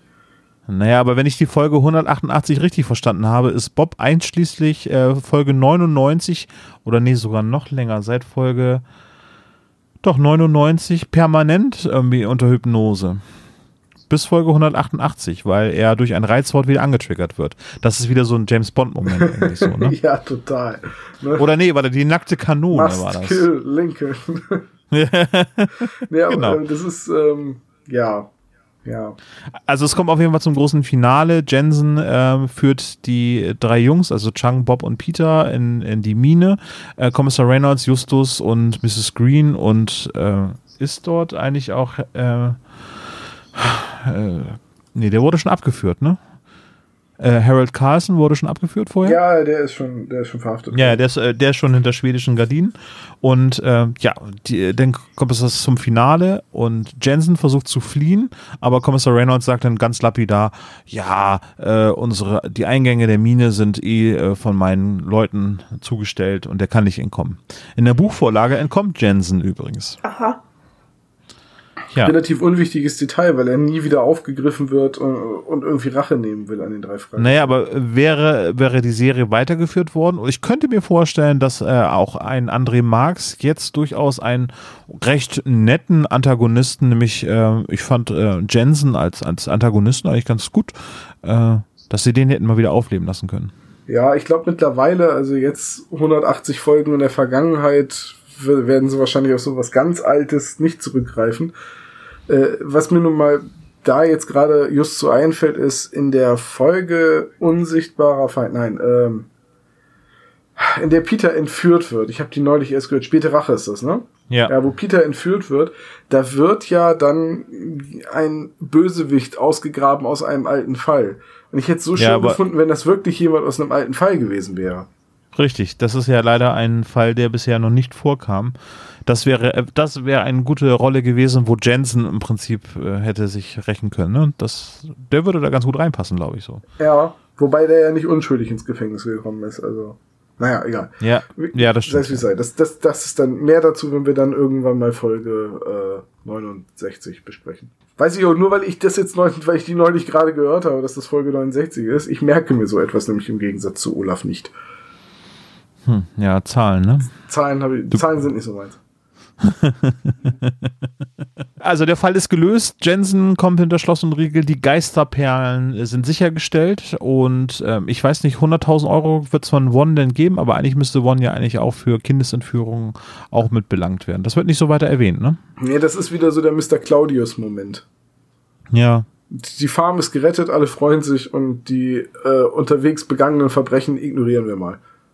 Es, genau. Letztendlich ging es ja in, äh, im Super Papagei auch darum, dass die Mexikaner ihr Haus behalten können. Onkel äh, Ramos und oh Gott, wie ist der Kleine noch? José. Ich sag jetzt, ich ist José. Carlos. Carlos, das war's. Da dran. Ja. Ob die, die arbeiten mittlerweile übrigens als Weinpflücker im Verdant Valley. Ach so. Nee, die stopfen Papageien aus. So, äh, ja. Ja, der Fall ist zu Ende. Und was bleibt, ist ein nie geklärtes Rätsel. Was sind das für verdammte Perlen? Also es gibt ja Ey, ganz ehrlich, die normalerweise Perlen sind immer rational. Ja, kann, ja, schon. Aber nichtsdestotrotz wird denen eine Fähigkeit nachgesagt, die nie entschlüsselt wird. Ähm, ich habe äh, da nochmal recherchiert. Es gibt ein paar Folgen, äh, wo einfach Sachen auftauchen, die nicht rational erklärt werden können. Nämlich zum Beispiel, da haben wir schon drüber gesprochen, über Johann Köhler, äh, was der auf einmal für äh, wahrsagerische Fähigkeiten hat und das nicht weiter erklärt wird, warum er das weiß und äh, ist das alles Zufall, ist das nur Geschwafel und äh, ist das wie ein Horoskop zu verstehen? Also die silberne Spinne, ja. Ja. Okay. Äh, und das Bergmonster. Es ist ein Monster. Es ist nicht ein Typ in der Verkleidung. Ich meine, auf dem Cover hat das Bergmonster einen Walkie-Talkie in der Hand. Nee, das ist äh, der Höhlenmensch aus Folge fünfunddreißig. Ach, fuck. Du hast recht. Das hast du. Nee, das Bergmonster ist einfach ein Bergmonster. Es ist quasi der Yeti. Ha. Oder beziehungsweise Bigfoot, würde ich sagen. War das die Folge, wo Justus Kopf über an der Decke in der Höhle des Bergmonsters hängt und versucht mit letzten Kräften an sein Lichtschwert zu kommen? Ja, genau, ah, das okay. war die Folge. Und dann kommt Onkel Titus immer, Justus, vertraue der Macht. Okay, also äh, und sagt Justus, ich bin dein Vater. Ah, schöne Crossover-Folge. Ah, das wäre so geil. Ja, also auf jeden Fall ungeklärt. Also Johann Köhler aus Die silberne Spinne. Dann ähm, das Bergmonster wird auch nicht weiter erklärt, was es sich. Ist es wirklich, ähm, ist es Bigfoot, der dort gesichtet worden ist? Könnte nämlich sein. Und ich wusste nicht, dass Bigfoot ein Ire ist, weil ich dachte immer, dass er in den Rocky Mountains lebt. äh, das Narbengesicht, da gibt es die Träume von äh, Missus Denicola. Die hatte auch Visionen, die auch erschreckenderweise ganz gut hinkommen. Äh, dann gibt es das Erscheinen äh, von Gomez äh, in Der Zauberspiegel. Das ist der und, einzige Punkt, wo ich dir widerspreche. Ja? Ja, und, und, und was noch deiner Meinung nach? Naja, äh, die Geisterperlen. Achso. Ja, aber die Erscheinung im Zauberspiegel wurde doch mit Theaterschminke, also das war doch einfach ein Typ verkleidet mit Theaterschminke, deswegen hat man die doch auch noch am Rahmen des Spiegels gefunden. Ja, stimmt. Also, ja. also das ist für mich kein Mysterium. Bei den anderen Sachen, ja, da wird immer angedeutet. In der, ja. in der Regel, wenn irgendwie Visionen oder Wahrsagerei vorkommen, dann ist das ja immer ein Taschenspielertrick. Genauso ja. wie äh, die Stimmen, ähm, die Villa der Toten, wo äh, einfach die Stimme vorher schon aufgezeichnet wurde und einfach m- mit so einer Art mal, äh, Taschenspielertrick mit auf die Kassette überspielt wird. Ja. Deswegen man sich nur in der Wiedergabe hört. Und ja. äh, hier die andere Folge, ja, die späte Rache ist das, wo die alte Frau, die, die Krankenhausbettnachbarin von äh, Mathilda natürlich genau die Tante oder Großmutter oder Mutter von dem Bösewicht ist. Was für ein Zufall. Und dann eine Glaskugel hervorzaubert und auf Wahrsagerei macht, um Justus auf die richtige Fährte zu bringen. Äh, ist das nicht mit den Träumen von Missus Denicola letztendlich genauso im Narbengesicht? Ich habe die Folge lange nicht mehr gehört. Ja, ich auch nicht. Ähm, ja. Wäre, noch, wäre ja. auch nochmal zu recherchieren, aber ja. in der Regel werden ja die übernatürlichen Dinge aufgeklärt. Gerade auch die Geistererscheinungen in, in, ja. in allen Folgen eigentlich. Also ich finde, die Geisterperlen werden halt einfach gar nicht aufgelöst. Deswegen sage ich, das ist ein MacGuffin. Im, Pri- Im Prinzip hätte das genauso gut eine kleine grüne Jade-Statue sein können, die da, äh, die der Won gerne hätte. Oder ein Bild, was so aussieht wie das Ende des Regenbogens oder so. Ja, wenn man äh, daran leckt, dann hat man Visionen von einem langen Leben. Genau. Aber es quakt ab und zu, das Bild. Ja, genau. Ich wollte gerade sagen, die Farbe ist mit L S D behandelt, aber äh, psychogener Frosch gefällt mir auch. Ja, äh, genau. Also das wird nicht geklärt. Ja, also kann ruhig der MacGuffin sein, den du erwähnt hast, aber ja, äh, es bleiben Fragen offen. Du wolltest halt darauf hinaus, dass alle diese Mysterien von Robert Arthur und äh, dem M V Carey, das ist eine Frau, ne? Ja, Mary Virginia Carey. Genau, man hat es abgekürzt, weil man dachte, Frauen könnten keine Räuberpistolen für Jungs schreiben. Genau, und für die anderen Autoren kommt es offensichtlich gar nicht in Frage, dass äh, das quasi ähm, naja, man, man, ohne Auflösung geht. Das ist eigentlich eine interessante Diskussion, die, die man da aufmachen kann, nämlich was, was ist eigentlich mit dem Realismus in den drei Fragezeichen? Immer wenn uns irgendwas arg abwegig erscheint, dann nehmen wir das ja hier immer so ein bisschen spöttisch auf die Schippe, was uns ja auch zusteht, finde ich. Äh, aber man kann ja mal drüber reden, wie wahrscheinlich ist es eigentlich, vier Flugzeugabstürze zu überleben? Und warum wird das mit den Perlen nicht aufgeklärt? Und äh, wird Bob in Folge zweiundneunzig wirklich ins All geschossen oder träumt Justus das nur? Und wie oft wurde schon auf die geschossen? Ja, also gut, das in den U S A gibt's ja überall Schusswaffen. Das heißt ja noch lange nicht, dass man damit umgehen kann. Ja, aber, ja. Das oder müssen die Stormtroopers sein, die da unterwegs sind. Ich weiß auch nicht. Uh, eine Star Wars Anspielung. Ja. Das ist die erste heute, oder? Ja, wahrscheinlich. ähm, äh, ja, aber... Wie heißt ja. denn noch die Folge mit dem... Das ist eine von deinen Lieblingsfolgen, glaube ich. Mit dem äh, Schlüssel, mit diesen kleinen Aufziehfiguren der Erbschaft, wo man dann alles kombinieren muss und dann diese Aufziehspielzeug in einen Tunnel schicken muss. Ja, ich weiß, welche du meinst, aber ich weiß nicht, wie sie heißt. Ja, da wird nämlich auch auf die drei Fragezeichen geschossen. Es ist irgendwas mit Schlüssel. Der seltsame Schlüssel, der magische Schlüssel... Der mysteriöse Schlüssel, irgendwas mit Schlüsseln meine ich. Ähm, da wird auf die drei Fragezeichen auch geschossen und sie werden verfehlt. Und da werden halt Blechspielzeuge eingeführt, die äh, so komplex sind, dass man sie mechanisch gar nicht bauen könnte. So, und das wäre... Der geheime Schlüssel. Der geheime Schlüssel, das war's. Ähm, genau. Das wäre oh, warte mal, mal interessant. Ka- ne? Ich wollte Koppelpot sagen, aber Coppersmith. Coppersmith. Koppelpot wäre aber auch cool. Ey, der Pinguin bei den drei Fragezeichen. Aber wäre das schön. Nee, aber das wäre halt auch nochmal eine interessante äh, Diskussion, wie realistisch manche Dinge eigentlich sind und ob die, die Welt der drei Fragezeichen per se eine realistische Welt ist oder nicht. Ist sie? Ja, eigentlich schon. In, in die meisten Fälle sind ja auch recht bodenständig und es gibt immer natürliche Erklärungen für brennende Fußspuren, blutende Bilder, S M S aus dem Grab, Stimmen aus dem Nichts. Das wird ja alles immer aufgeklärt, aber so an manchen Stellen ist es halt, überspannt es halt total den Bogen. Eben genau dann, wenn Bob hm. ins All geschossen wird. Ja. Und es nie wieder erwähnt wird. Oder wenn man eine äh, Insel voller Atombomben findet und danach äh, nur nicht von der C I A liquidiert wird, weil man es ja vorher in die Na- Nachrichten geschafft hat. Ja, naja. Die wollten einfach Gras über die Sache wachsen. Nein, ich sag nur halt, manche Folgen äh, leiden dann halt einfach darunter, dass man zu viel will. Man, man braucht Grandeur und dadurch verlässt man dann diese realistische Welt. Weißt du, bei John Sinclair habe ich mich total damit abgefunden, dass es Dämonen gibt und Vampire und dass er in Folge drei geschrumpft wird. Aber das gehört dazu. Aber das gehört da eben dazu. Ja. Und ich finde halt, ins All fliegen oder Atombomben finden ist nichts, was zu den drei Fragezeichen gehört. Das sind dann immer die Folgen, die für mich da einfach rausfallen. Ist Folge hundert. Ist es, ja, wow. Das ist Folge hundert mit den Atombomben. Ja, ja, ja, aber ich finde, es ist etwas was, was Besonderes, ne, was da passieren damals. Muss. Ja. Die Toteninsel war damals wirklich etwas Besonderes, weil es ja auch die erste dreiteilige Folge war. Mittlerweile macht man das ja alle fünfundzwanzig Folgen. Äh, mhm. Aber damals die Toteninsel, es waren Dreiteiler. Ich glaube sogar, es war der erste Dreiteiler.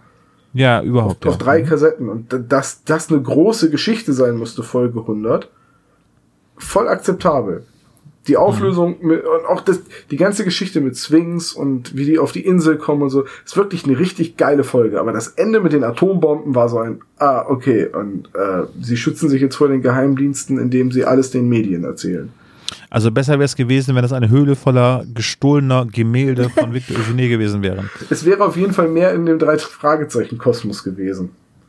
Das stimmt. Ja, es hätten ja nicht unbedingt von Weil, Victor Eugenie sein müssen, nein, dass es einfach Kunstschätze sind oder so. Ja, es hätten ja auch Artefakte ja. der Ureinwohner ja. sein können. So. Dieser ja. Fund gehört in ein Museum. Richtig. Ja, aber Dreiteilerfolgen, ja, ist dann halt schwierig. Ja, eben. Aber ich wollte es nur ja. mal erwähnt haben. Es gibt halt Folgen, also das die kriegt die hundertfünfundzwanzig deutlich besser hin. Ja, es gibt halt Folgen, nee. die verlassen so ein bisschen diesen Drei-Fragezeichen-Kosmos. Ja, aber Folge acht äh, verlässt nicht den äh, Kosmos. Wir haben, äh, um jetzt nochmal darauf zu sprechen zu kommen, Folge acht natürlich den Klischee-Koeffizienten ermittelt. Wollen wir den mal eben zusammen durchgehen? Jungs, Mädels. Äh, okay, Tom, dann fange ich mal an. Und zwar ähm, habe ich jetzt einmal zehn Punkte vergeben für den Klischee-Koeffizient.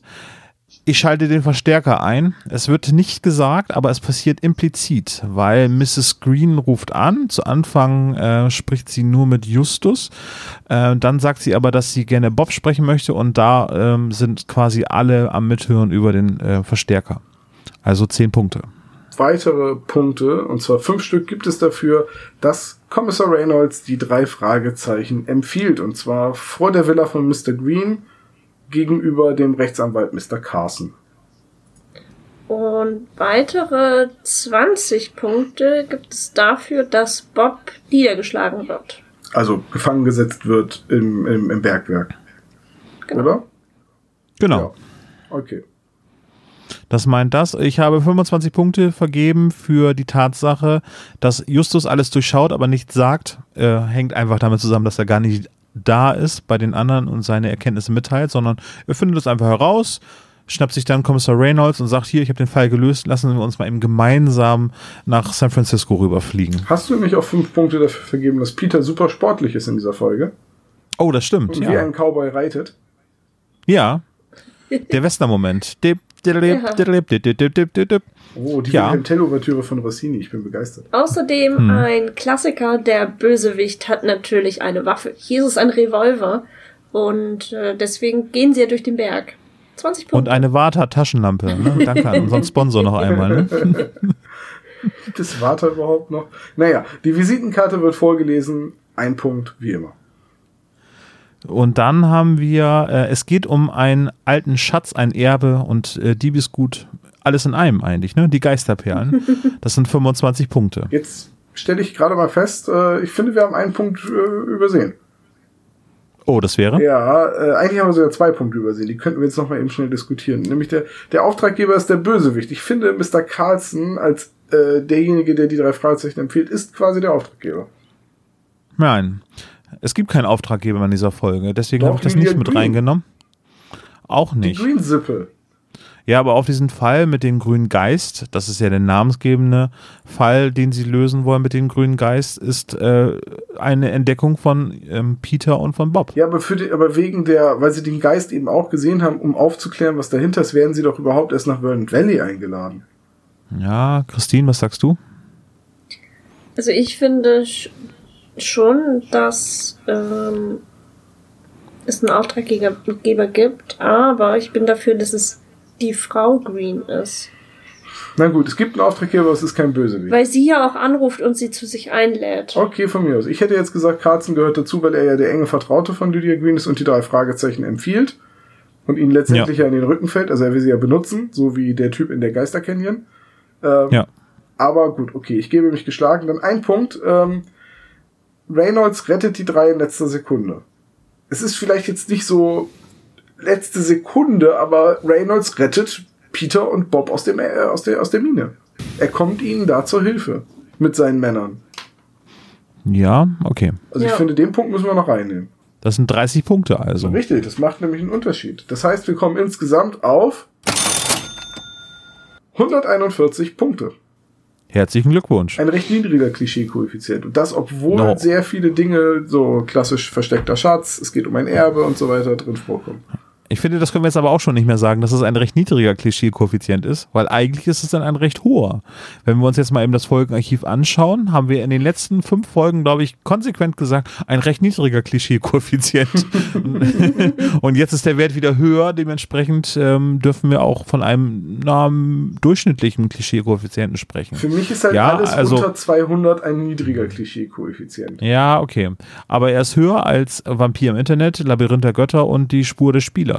Jetzt muss man aber auch wirklich bei Vampir im Internet dazu sagen, dass das mit dieser Thematik einfach eine einzigartige Folge war. Das stimmt.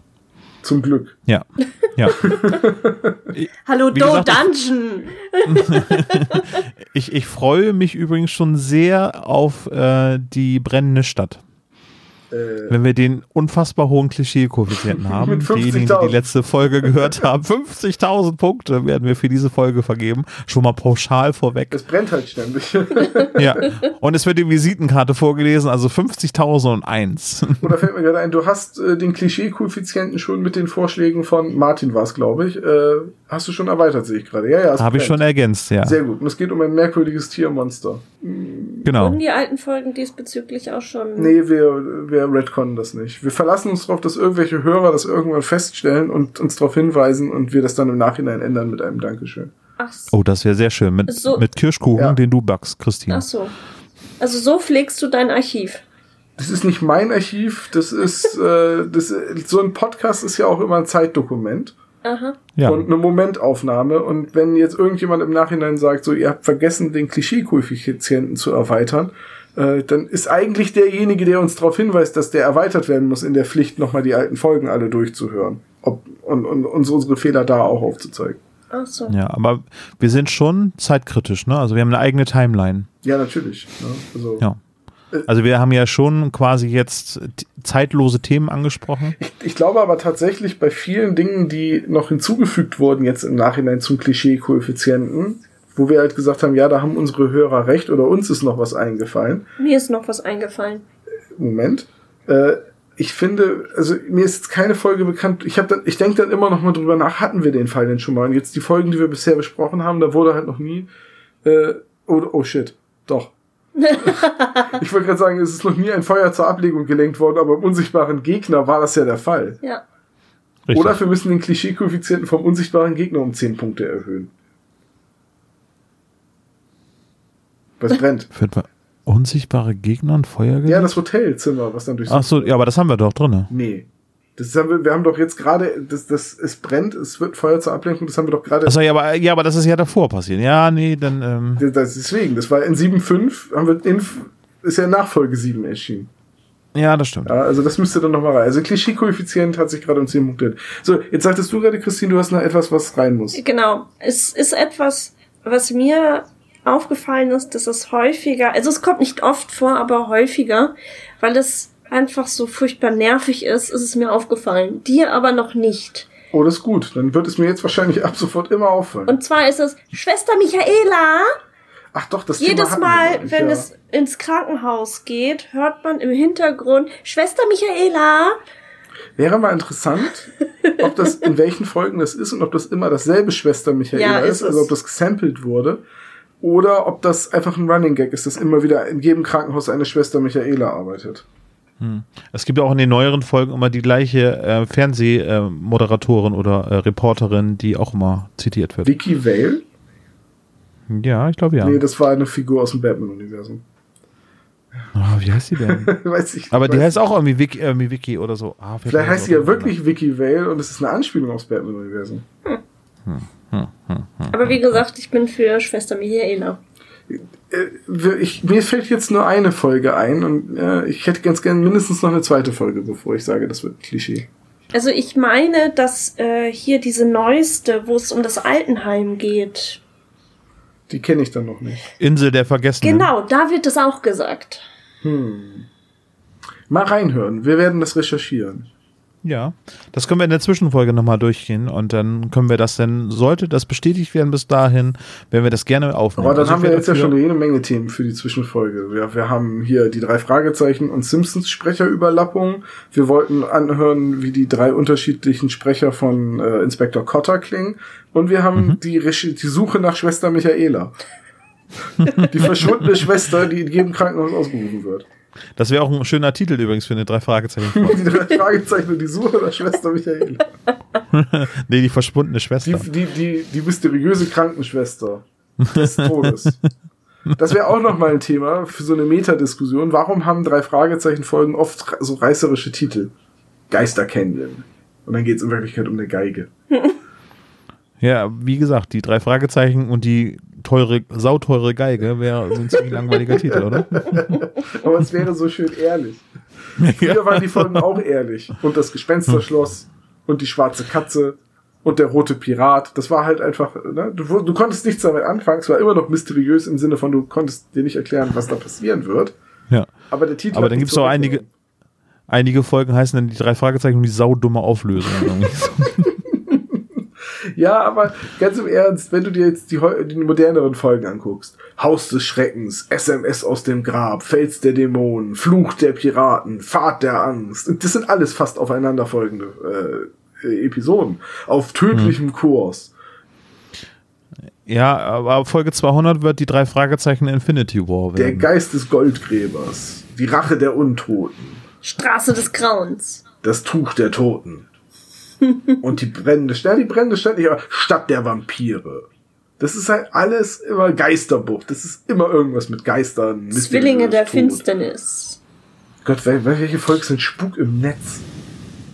Ach, das ist das, nee, das ist nicht die mit dem Quallenvirus, ne? Nein. Nee. Doch. Ist das die? Mit dem Nein. Quallenvirus? Nee. Doch, doch, doch, doch, doch. Ist das Folge hundertvier oder so? Nee, das nee. ist irgendwas mit hundertdreißig. hundert, äh, das ist natürlich angeklingt, hundertzweiunddreißig. Ach, die. Ach, wie heißt das andere? Du meinst denn? Gift per E-Mail. Gift per E-Mail, ah. stimmt, ja, ja. Das ist die mit den Qualen. Mysteriöse Erscheinungen im Internet. Oh Mann. Wir, haben, wir werden noch eine Menge Spaß haben mit der einen oder anderen Folge. Hm, hm, hm, hm, die meisten Folgen sind ja besser als ihr Titel. Außer Tod. Das ist, äh, ja. So, so. Stadt der Vampire ist gar nicht schlecht übrigens. Die gefällt mir tatsächlich auch sehr gut. Die hat fast so die Atmosphäre von dem einen oder anderen Pen-and-Paper-Abenteuer, das ich schon gespielt habe. Also ja. sehr atmosphärische Folge, aber halt statt der Vampire könnte wieder ein Titel von uh, J- John Sinclair sein. Ja, können wir ja demnächst ja mal vorschlagen, irgendwie als, als einer der nächsten Folgen. Wir wollen ja nicht immer alle aus den Top äh, ersten dreißig herauskramen, äh, weil wir wollen es ja auch auf später noch irgendwelche alten Folgen freuen. Aber das wäre doch nochmal ein Vorschlag für den Klischee-Koeffizienten. Der, der, das, Titel, das der Titel könnte auch für eine John Sinclair-Folge genommen worden sein. Und der Eisenmann zum Beispiel würde sehr gut passen. Der Biss der Bestie, der tote Mönch, Fluch des Phantom Drachen. Aus dem Meer, ja, das kommt. Ja. Der gestohlene Sieg, das ist auch schon gruselig. Aber es sind ja. unglaublich viele Folgen, die so reißerische Titel haben. Olaf, ich habe noch eine Idee gehabt. Schieß los. Vorhin. Und zwar, du hast mich ja schon einmal in einer Zwischenfolge so vollkommen unvorbereitet mit Quizfragen äh, bombardiert. Ja. Auf die du selbst nicht die Antwort wusstest. Jein. Und ich habe mir gedacht, so unvorbereitet ist ja unfair, aber ich könnte ja Fragen stellen zu, oder wir könnten uns zukünftig immer Fragen gegenseitig stellen zu der Folge, äh, weil die haben wir ja nun alle gehört und vorbereitet. Ja, dann hast du sicherlich schon ein paar Fragen vorbereitet, oder? Richtig, ich habe jetzt mal fünf Quizfragen vorbereitet, die ich dir jetzt stellen werde. Und ich werde mal sehen, äh, wie konsequent du aufgepasst hast. Ach du Schande. Die ersten fünfzehn Minuten besser als den Rest. Das ist gut, weil meine erste Frage bezieht sich auf Minute zwanzig. Okay, ja. Nein. Okay, erste Frage im Quiz zur Folge Der grüne Geist. Welchen Buchstaben kann die alte Lee nicht richtig aussprechen? Oh, warte mal eben. Äh, J. Bist du dir sicher? Soll ich das einloggen? Ich würde das einloggen. Die Lungen heißt sie, ne? Ja, das Gemeine ist, die alte Lee hat keinen konsequenten Akzent. Im ersten Satz spricht sie extrem überzogen und er tauscht Js und Rs gegen Ls aus, ja. während sie den nächsten Satz immer nur reden, reden, reden, ihr müsst essen, das macht starke Männer, alles korrekt betont und ausspricht. Ja, es ist eine gelernte Floskel wahrscheinlich. Ja, offenbar. Also, ne, also die alte Lee ist nicht sehr konsequent. Ähm, nee, war, war nicht richtig. Okay, die zweite Frage. Wie heißt Peters Pferd? Oh, das weiß ich. Oh, du Schande. Da ist die Folge wohl doch nicht so aufmerksam gehört. Irgendwas mit S. Falsch. Verdammt. Ja, denn wie heißt denn das Pferd, Christine? Nelly. Richtig. Ah, ja, ja, ja, ja, ja, ja. Mhm. Okay, die nächste Frage. Wie heißt Chunks Pferd? Och, och, komm, ey. Pferd. Chang sagt nämlich, als Bob sagt, guck mal, Peters Pferd geht durch. Ja, wir müssen ihm helfen. Komm, King. King, genau das war's. Arthur King? Ja, genau, Arthur King. Ähm, okay, gut. Wir sind bei null von, von drei bisher. Ne? Moment, aber J hat sie schon falsch ausgesprochen. Also ich würde mindestens einen halben Punkt für haben. Okay, gut, wir sind bei eineinhalb von drei. Mhm. Gehen wir weiter zur nächsten Frage. Frage Nummer vier. Wie ist der Farbverlauf der Flüssigkeit, bevor Wong sie trinkt? Äh, oh, es wird erst blau und dann wird es durchsichtig. Nein, es wird wieder durchsichtig. Aber ich lasse es gelb. Ja, habe ich das, doch gesagt. Ne, ja. Es war durchsichtig, dann wird es blau und dann wieder durchsichtig. Aber ja. Farbverlauf, ne? Egal. Okay, eins Komma fünf von vier. Ich habe übrigens recherchiert, also deswegen wusste ich das, ähm, vorher, ob es irgendwelche Chemikalien gibt, die erst durchsichtig sind, also wenn man die ins Wasser wirft, erstmal farblos sind, dann blau sich verfärben und danach wieder aufklären. Und? Habe ich nicht rausgefunden. Nee. Schade. Aber erstmal Suspense aufbauen. Also da wüssten wir ja auch sofort irgendwie, was die Geisterperlen wären. Jo, das ist ja einfach nur Kalium, Pergaminat und. Oh, Kalium in Wasser werfen ist keine gute Idee. Nee, ich weiß. Deswegen habe ich das ja gesagt. Bitte nicht zu Hause probieren. Nicht nachmachen. Ja. Okay. Olaf, die letzte Frage. Du kannst deine Ehre retten und immerhin noch fünfzig Prozent der Fragen beantwortet haben. Okay, setzt mich ja gar nicht unter Druck. Welche Nummer hat der Zettel, den Justus findet? neununddreißig. Ah, okay, gut, das hat er sich Das war gemacht. Einfach. Ja, das war auch einfach, aber äh, zweieinhalb von fünf. Du bist ein durchschnittlicher Aufpasser. Ich habe sogar einen Punkt mehr, ich wusste Nelly.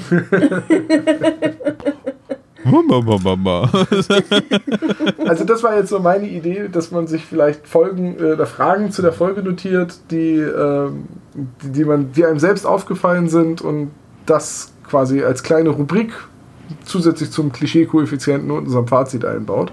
Ja, wenn euch das äh, gefällt, Daumen hoch bitte. Ja, wenn es euch nicht gefällt und ihr das doof findet, könnt ihr das auch gerne schreiben. Würde mich interessieren, weil ich persönlich finde es sehr lustig. Ja, ich finde Quizrunden ja auch interessant. Also ich möchte ja gerne auch nochmal mit euch, wer denn auch immer dabei ist, vielleicht ist Christine ja auch noch mit dabei, dass ich euch dann auch nochmal ein großes drei-Fragezeichen-Quiz präsentiere. Oh ja, wir machen eine drei-Fragezeichen-Quiz-Show, mal als Sonderfolge. Ja, finde ich auch. Mit Quizmaster Olaf. Okay. Da steht so eine Günther Jauch-Krawatte bestimmt voll gut. Auf jeden Fall. Vor allem sieht man das beim Podcast immer so schön. Ich meine, ich podcaste ja meistens nackt. Lass uns noch mal ein kurzes Fazit äh, zum Grünen Geist nachholen, bevor wir über weitere Folgen sinnieren. Ja, guter Dafür Punkt. Haben wir ja noch ein paar Folgen Zeit. Guter Punkt, das Fazit äh, vergessen. Ich, ich fange einfach mal an. Der Grüne Geist gehört äh, immer noch zu meinen Top zwanzig Folgen, würde ich sagen. Ja, der Grüne Geist gehört für mich immer noch zu meinen Top zweihundert Folgen. Nee, also ähm, ich finde sie immer noch toll. Ähm, Christine, du hast vorhin einen interessanten Aspekt gesagt. Wir haben die letzten Mal schon darüber sinniert. Ist es eine Folge, wo man gut bei einschlafen kann? Ja, ich bin dafür, dass man da gut bei einschlafen kann. Ich gebe recht, äh, gebe dir recht, dass es eine sehr hohe Lautstärkenunterschied gibt, gerade zu Anfang. Ähm, Weil ich aber jemand bin, der innerhalb der ersten fünfzehn Minuten einschläft und nicht innerhalb der ersten drei Minuten, ist es meines Erachtens noch, noch zu überstehen. Die ersten beiden Schreie werden abgewartet und danach pegelt sich das ja ganz gut ein. Dementsprechend würde ich das Prädikat eine gute Einschlafenfolge schon vergeben. Die ersten zwei, drei Minuten, fünf Minuten vielleicht, ähm, ist noch ein bisschen turbulenter, aber dann äh, geht das, ah, das ist jetzt... mag nicht wie eine Wertschätzung klingen, aber danach pegelt sich das ganz gut ein, dass man da sehr gut bei entschlummert. Also von der Lautstärke her. So. Ja. Genau. Also das finde ich auch, da wird wenig geflüstert, da wird wenig geschrien. Also ähm, es sind viele einfache, normale Unterhaltungen. Ja. Ja. Magst du die Folge trotzdem? Ja, ich äh, mag die Folge, auch wenn es hier und da echt so ein paar Dinge gibt, wo ich sage, boah, warum seid ihr so dumm? Ähm, und gleichzeitig denke, das hätte man irgendwie anders besser irgendwie lösen können, gehört es doch zu den stärkeren Folgen. Mhm. Also zum Beispiel, ich, ich finde das gerade total dumm, dass die da durch diesen Berg irren, wo sie dann in einer anderen Folge sogar schon besa- gesagt bekommen, dass wenn sie durch die Minen laufen, sie sich verirren werden. Hm. Naja. Das sind ja andere Minen. Genau. Ja. Aber ich stelle mir immer, Minen sind immer verwinkelt und immer verworren, immer labyrinthartig. Ne? Also, hm, genau ja, das. So ist das halt. Ich überlege gerade, weil du ja auch etwas jünger bist als ich, aber ich dann immer eine verklärtere Sicht auf, auf die alten Folgen habe, dass ich da immer noch mehr Romantik irgendwie verspüre, wenn ich diese Folgen höre. Ja, aber hm, ich glaube nicht unbedingt. Nee, ich glaube bei der Folge auch nicht unbedingt, weil also es ist Folge acht. Ich weiß, dass ich die Folge hatte. Ich weiß noch ziemlich genau, welche äh, Kassetten mein Bruder damals hatte und welche nicht. Zum Beispiel äh, Folge neun hatte ich sogar doppelt. Ähm, der grüne Geist ist eine Folge, die war mir als Kind relativ egal, die mochte ich damals nicht. Und äh, oder ich habe sie, ich habe sie gehört, aber ich habe sie nicht besonders oft gehört. Und es ist, wie ich vorhin schon gesagt habe, ich habe sie fünfzehn Jahre nicht gehört. Ich muss auch ehrlich sein, ich habe sie auch fünfzehn Jahre nicht vermisst. Es ist eine, hm. ist eine gute Folge, es ist ein recht äh, konsequent erzählter Fall mit einer recht schlüssigen Auflösung. Es hat halt wirklich diesen, an manchen Stellen diesen Western-Charme, an manchen Stellen diesen Scooby-Doo-Charme äh, mit der Geistererscheinung und am Ende war es doch nur jemand mit einer Taschenlampe im Gebüsch. Ähm, man kann die Folge gut hören. Ich habe so ein paar Dinge, die mich heute mit, mit der Sicht eines dreißigjährigen äh, etwas stören, aber eigentlich ist die Folge gut. Ich, ich mag die auch, aber ich werde sie jetzt eine Weile erstmal nicht mehr hören. Jetzt haben wir sie aber auch wie oft gehört. Ja, das ist, das ist halt immer die Konsequenz der Vorbereitung auf so eine Podcast-Episode. Dann hat man die Folge erstmal ein bisschen über. Und ich glaube auch, dass es noch eine Weile dauern wird, bis ich mir wieder den unsichtbaren Gegner anhöre. Oder den Superpapagei.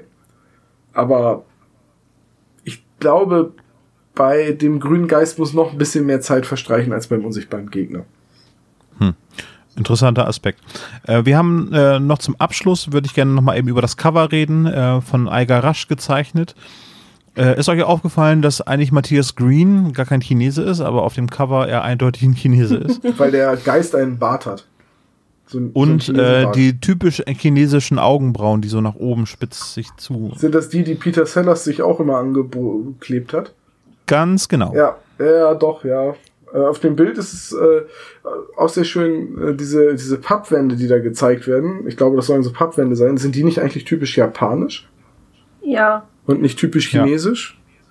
Ja. Ich weiß. Vielleicht sind es auch einfach nur einfach äh, gekachelte Fenster. Ja, wahrscheinlich wusste äh, Igar Rasch damals nur, pass auf, geht um einen grünen Geist und um Perlen aus China. Und es kommt, es kommt ein exotischer Junge drin vor. Mal mal was. Das könnte sein. Ja.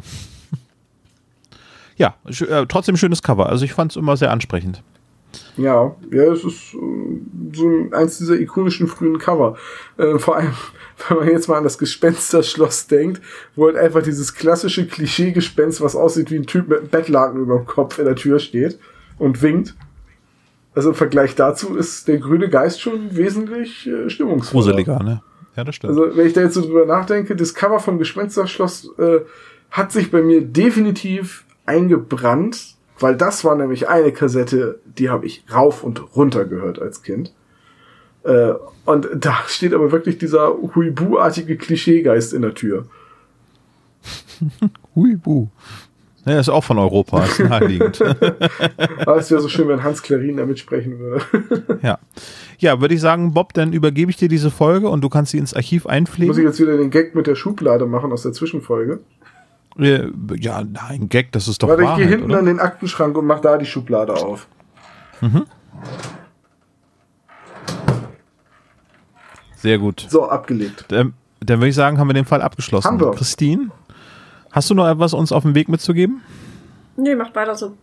Oh, danke schön.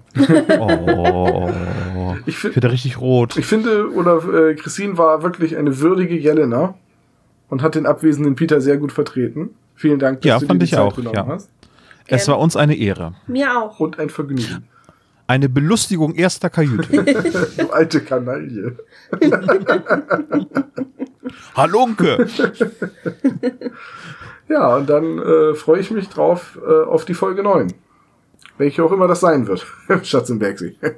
Oh, war das mit, mit, mit Schatzenbergsee, war das nicht mit den Froschmännern. Froschmännern. Richtig. Ich habe mich, als ich die das erste Mal gehört habe, ich echt ge- was soll ein Froschmänner? Ich habe das sogar gegoogelt. Ja. Mit dem Frosch mit der Maske. Nee. Nee. Der Frosch mit der Maske ist doch aus Edgar Wallace. Ja, und das sind auch Froschmänner sozusagen. Das sind auch Leute, die in der Themse die ganze Zeit Schmuggelgut durch das Wasser Ach, transportieren. Ja, und das sind Froschmänner. Stimmt. Und deswegen ist der Anführer der Frosch mit der Maske. Boah, Edgar Wallace ist so lange her, ey. Gibt es auch von Europa als Hörspiel. Ah, echt? Auch mit Klaus Kinski? Nee. Oh, schade. Man sollte eine Peitsche nehmen und dir die Fresse schlagen. War das das Schlusslachen? Ja, war's. Das nehmen wir. Okay, macht's gut. Ciao. Tschüss.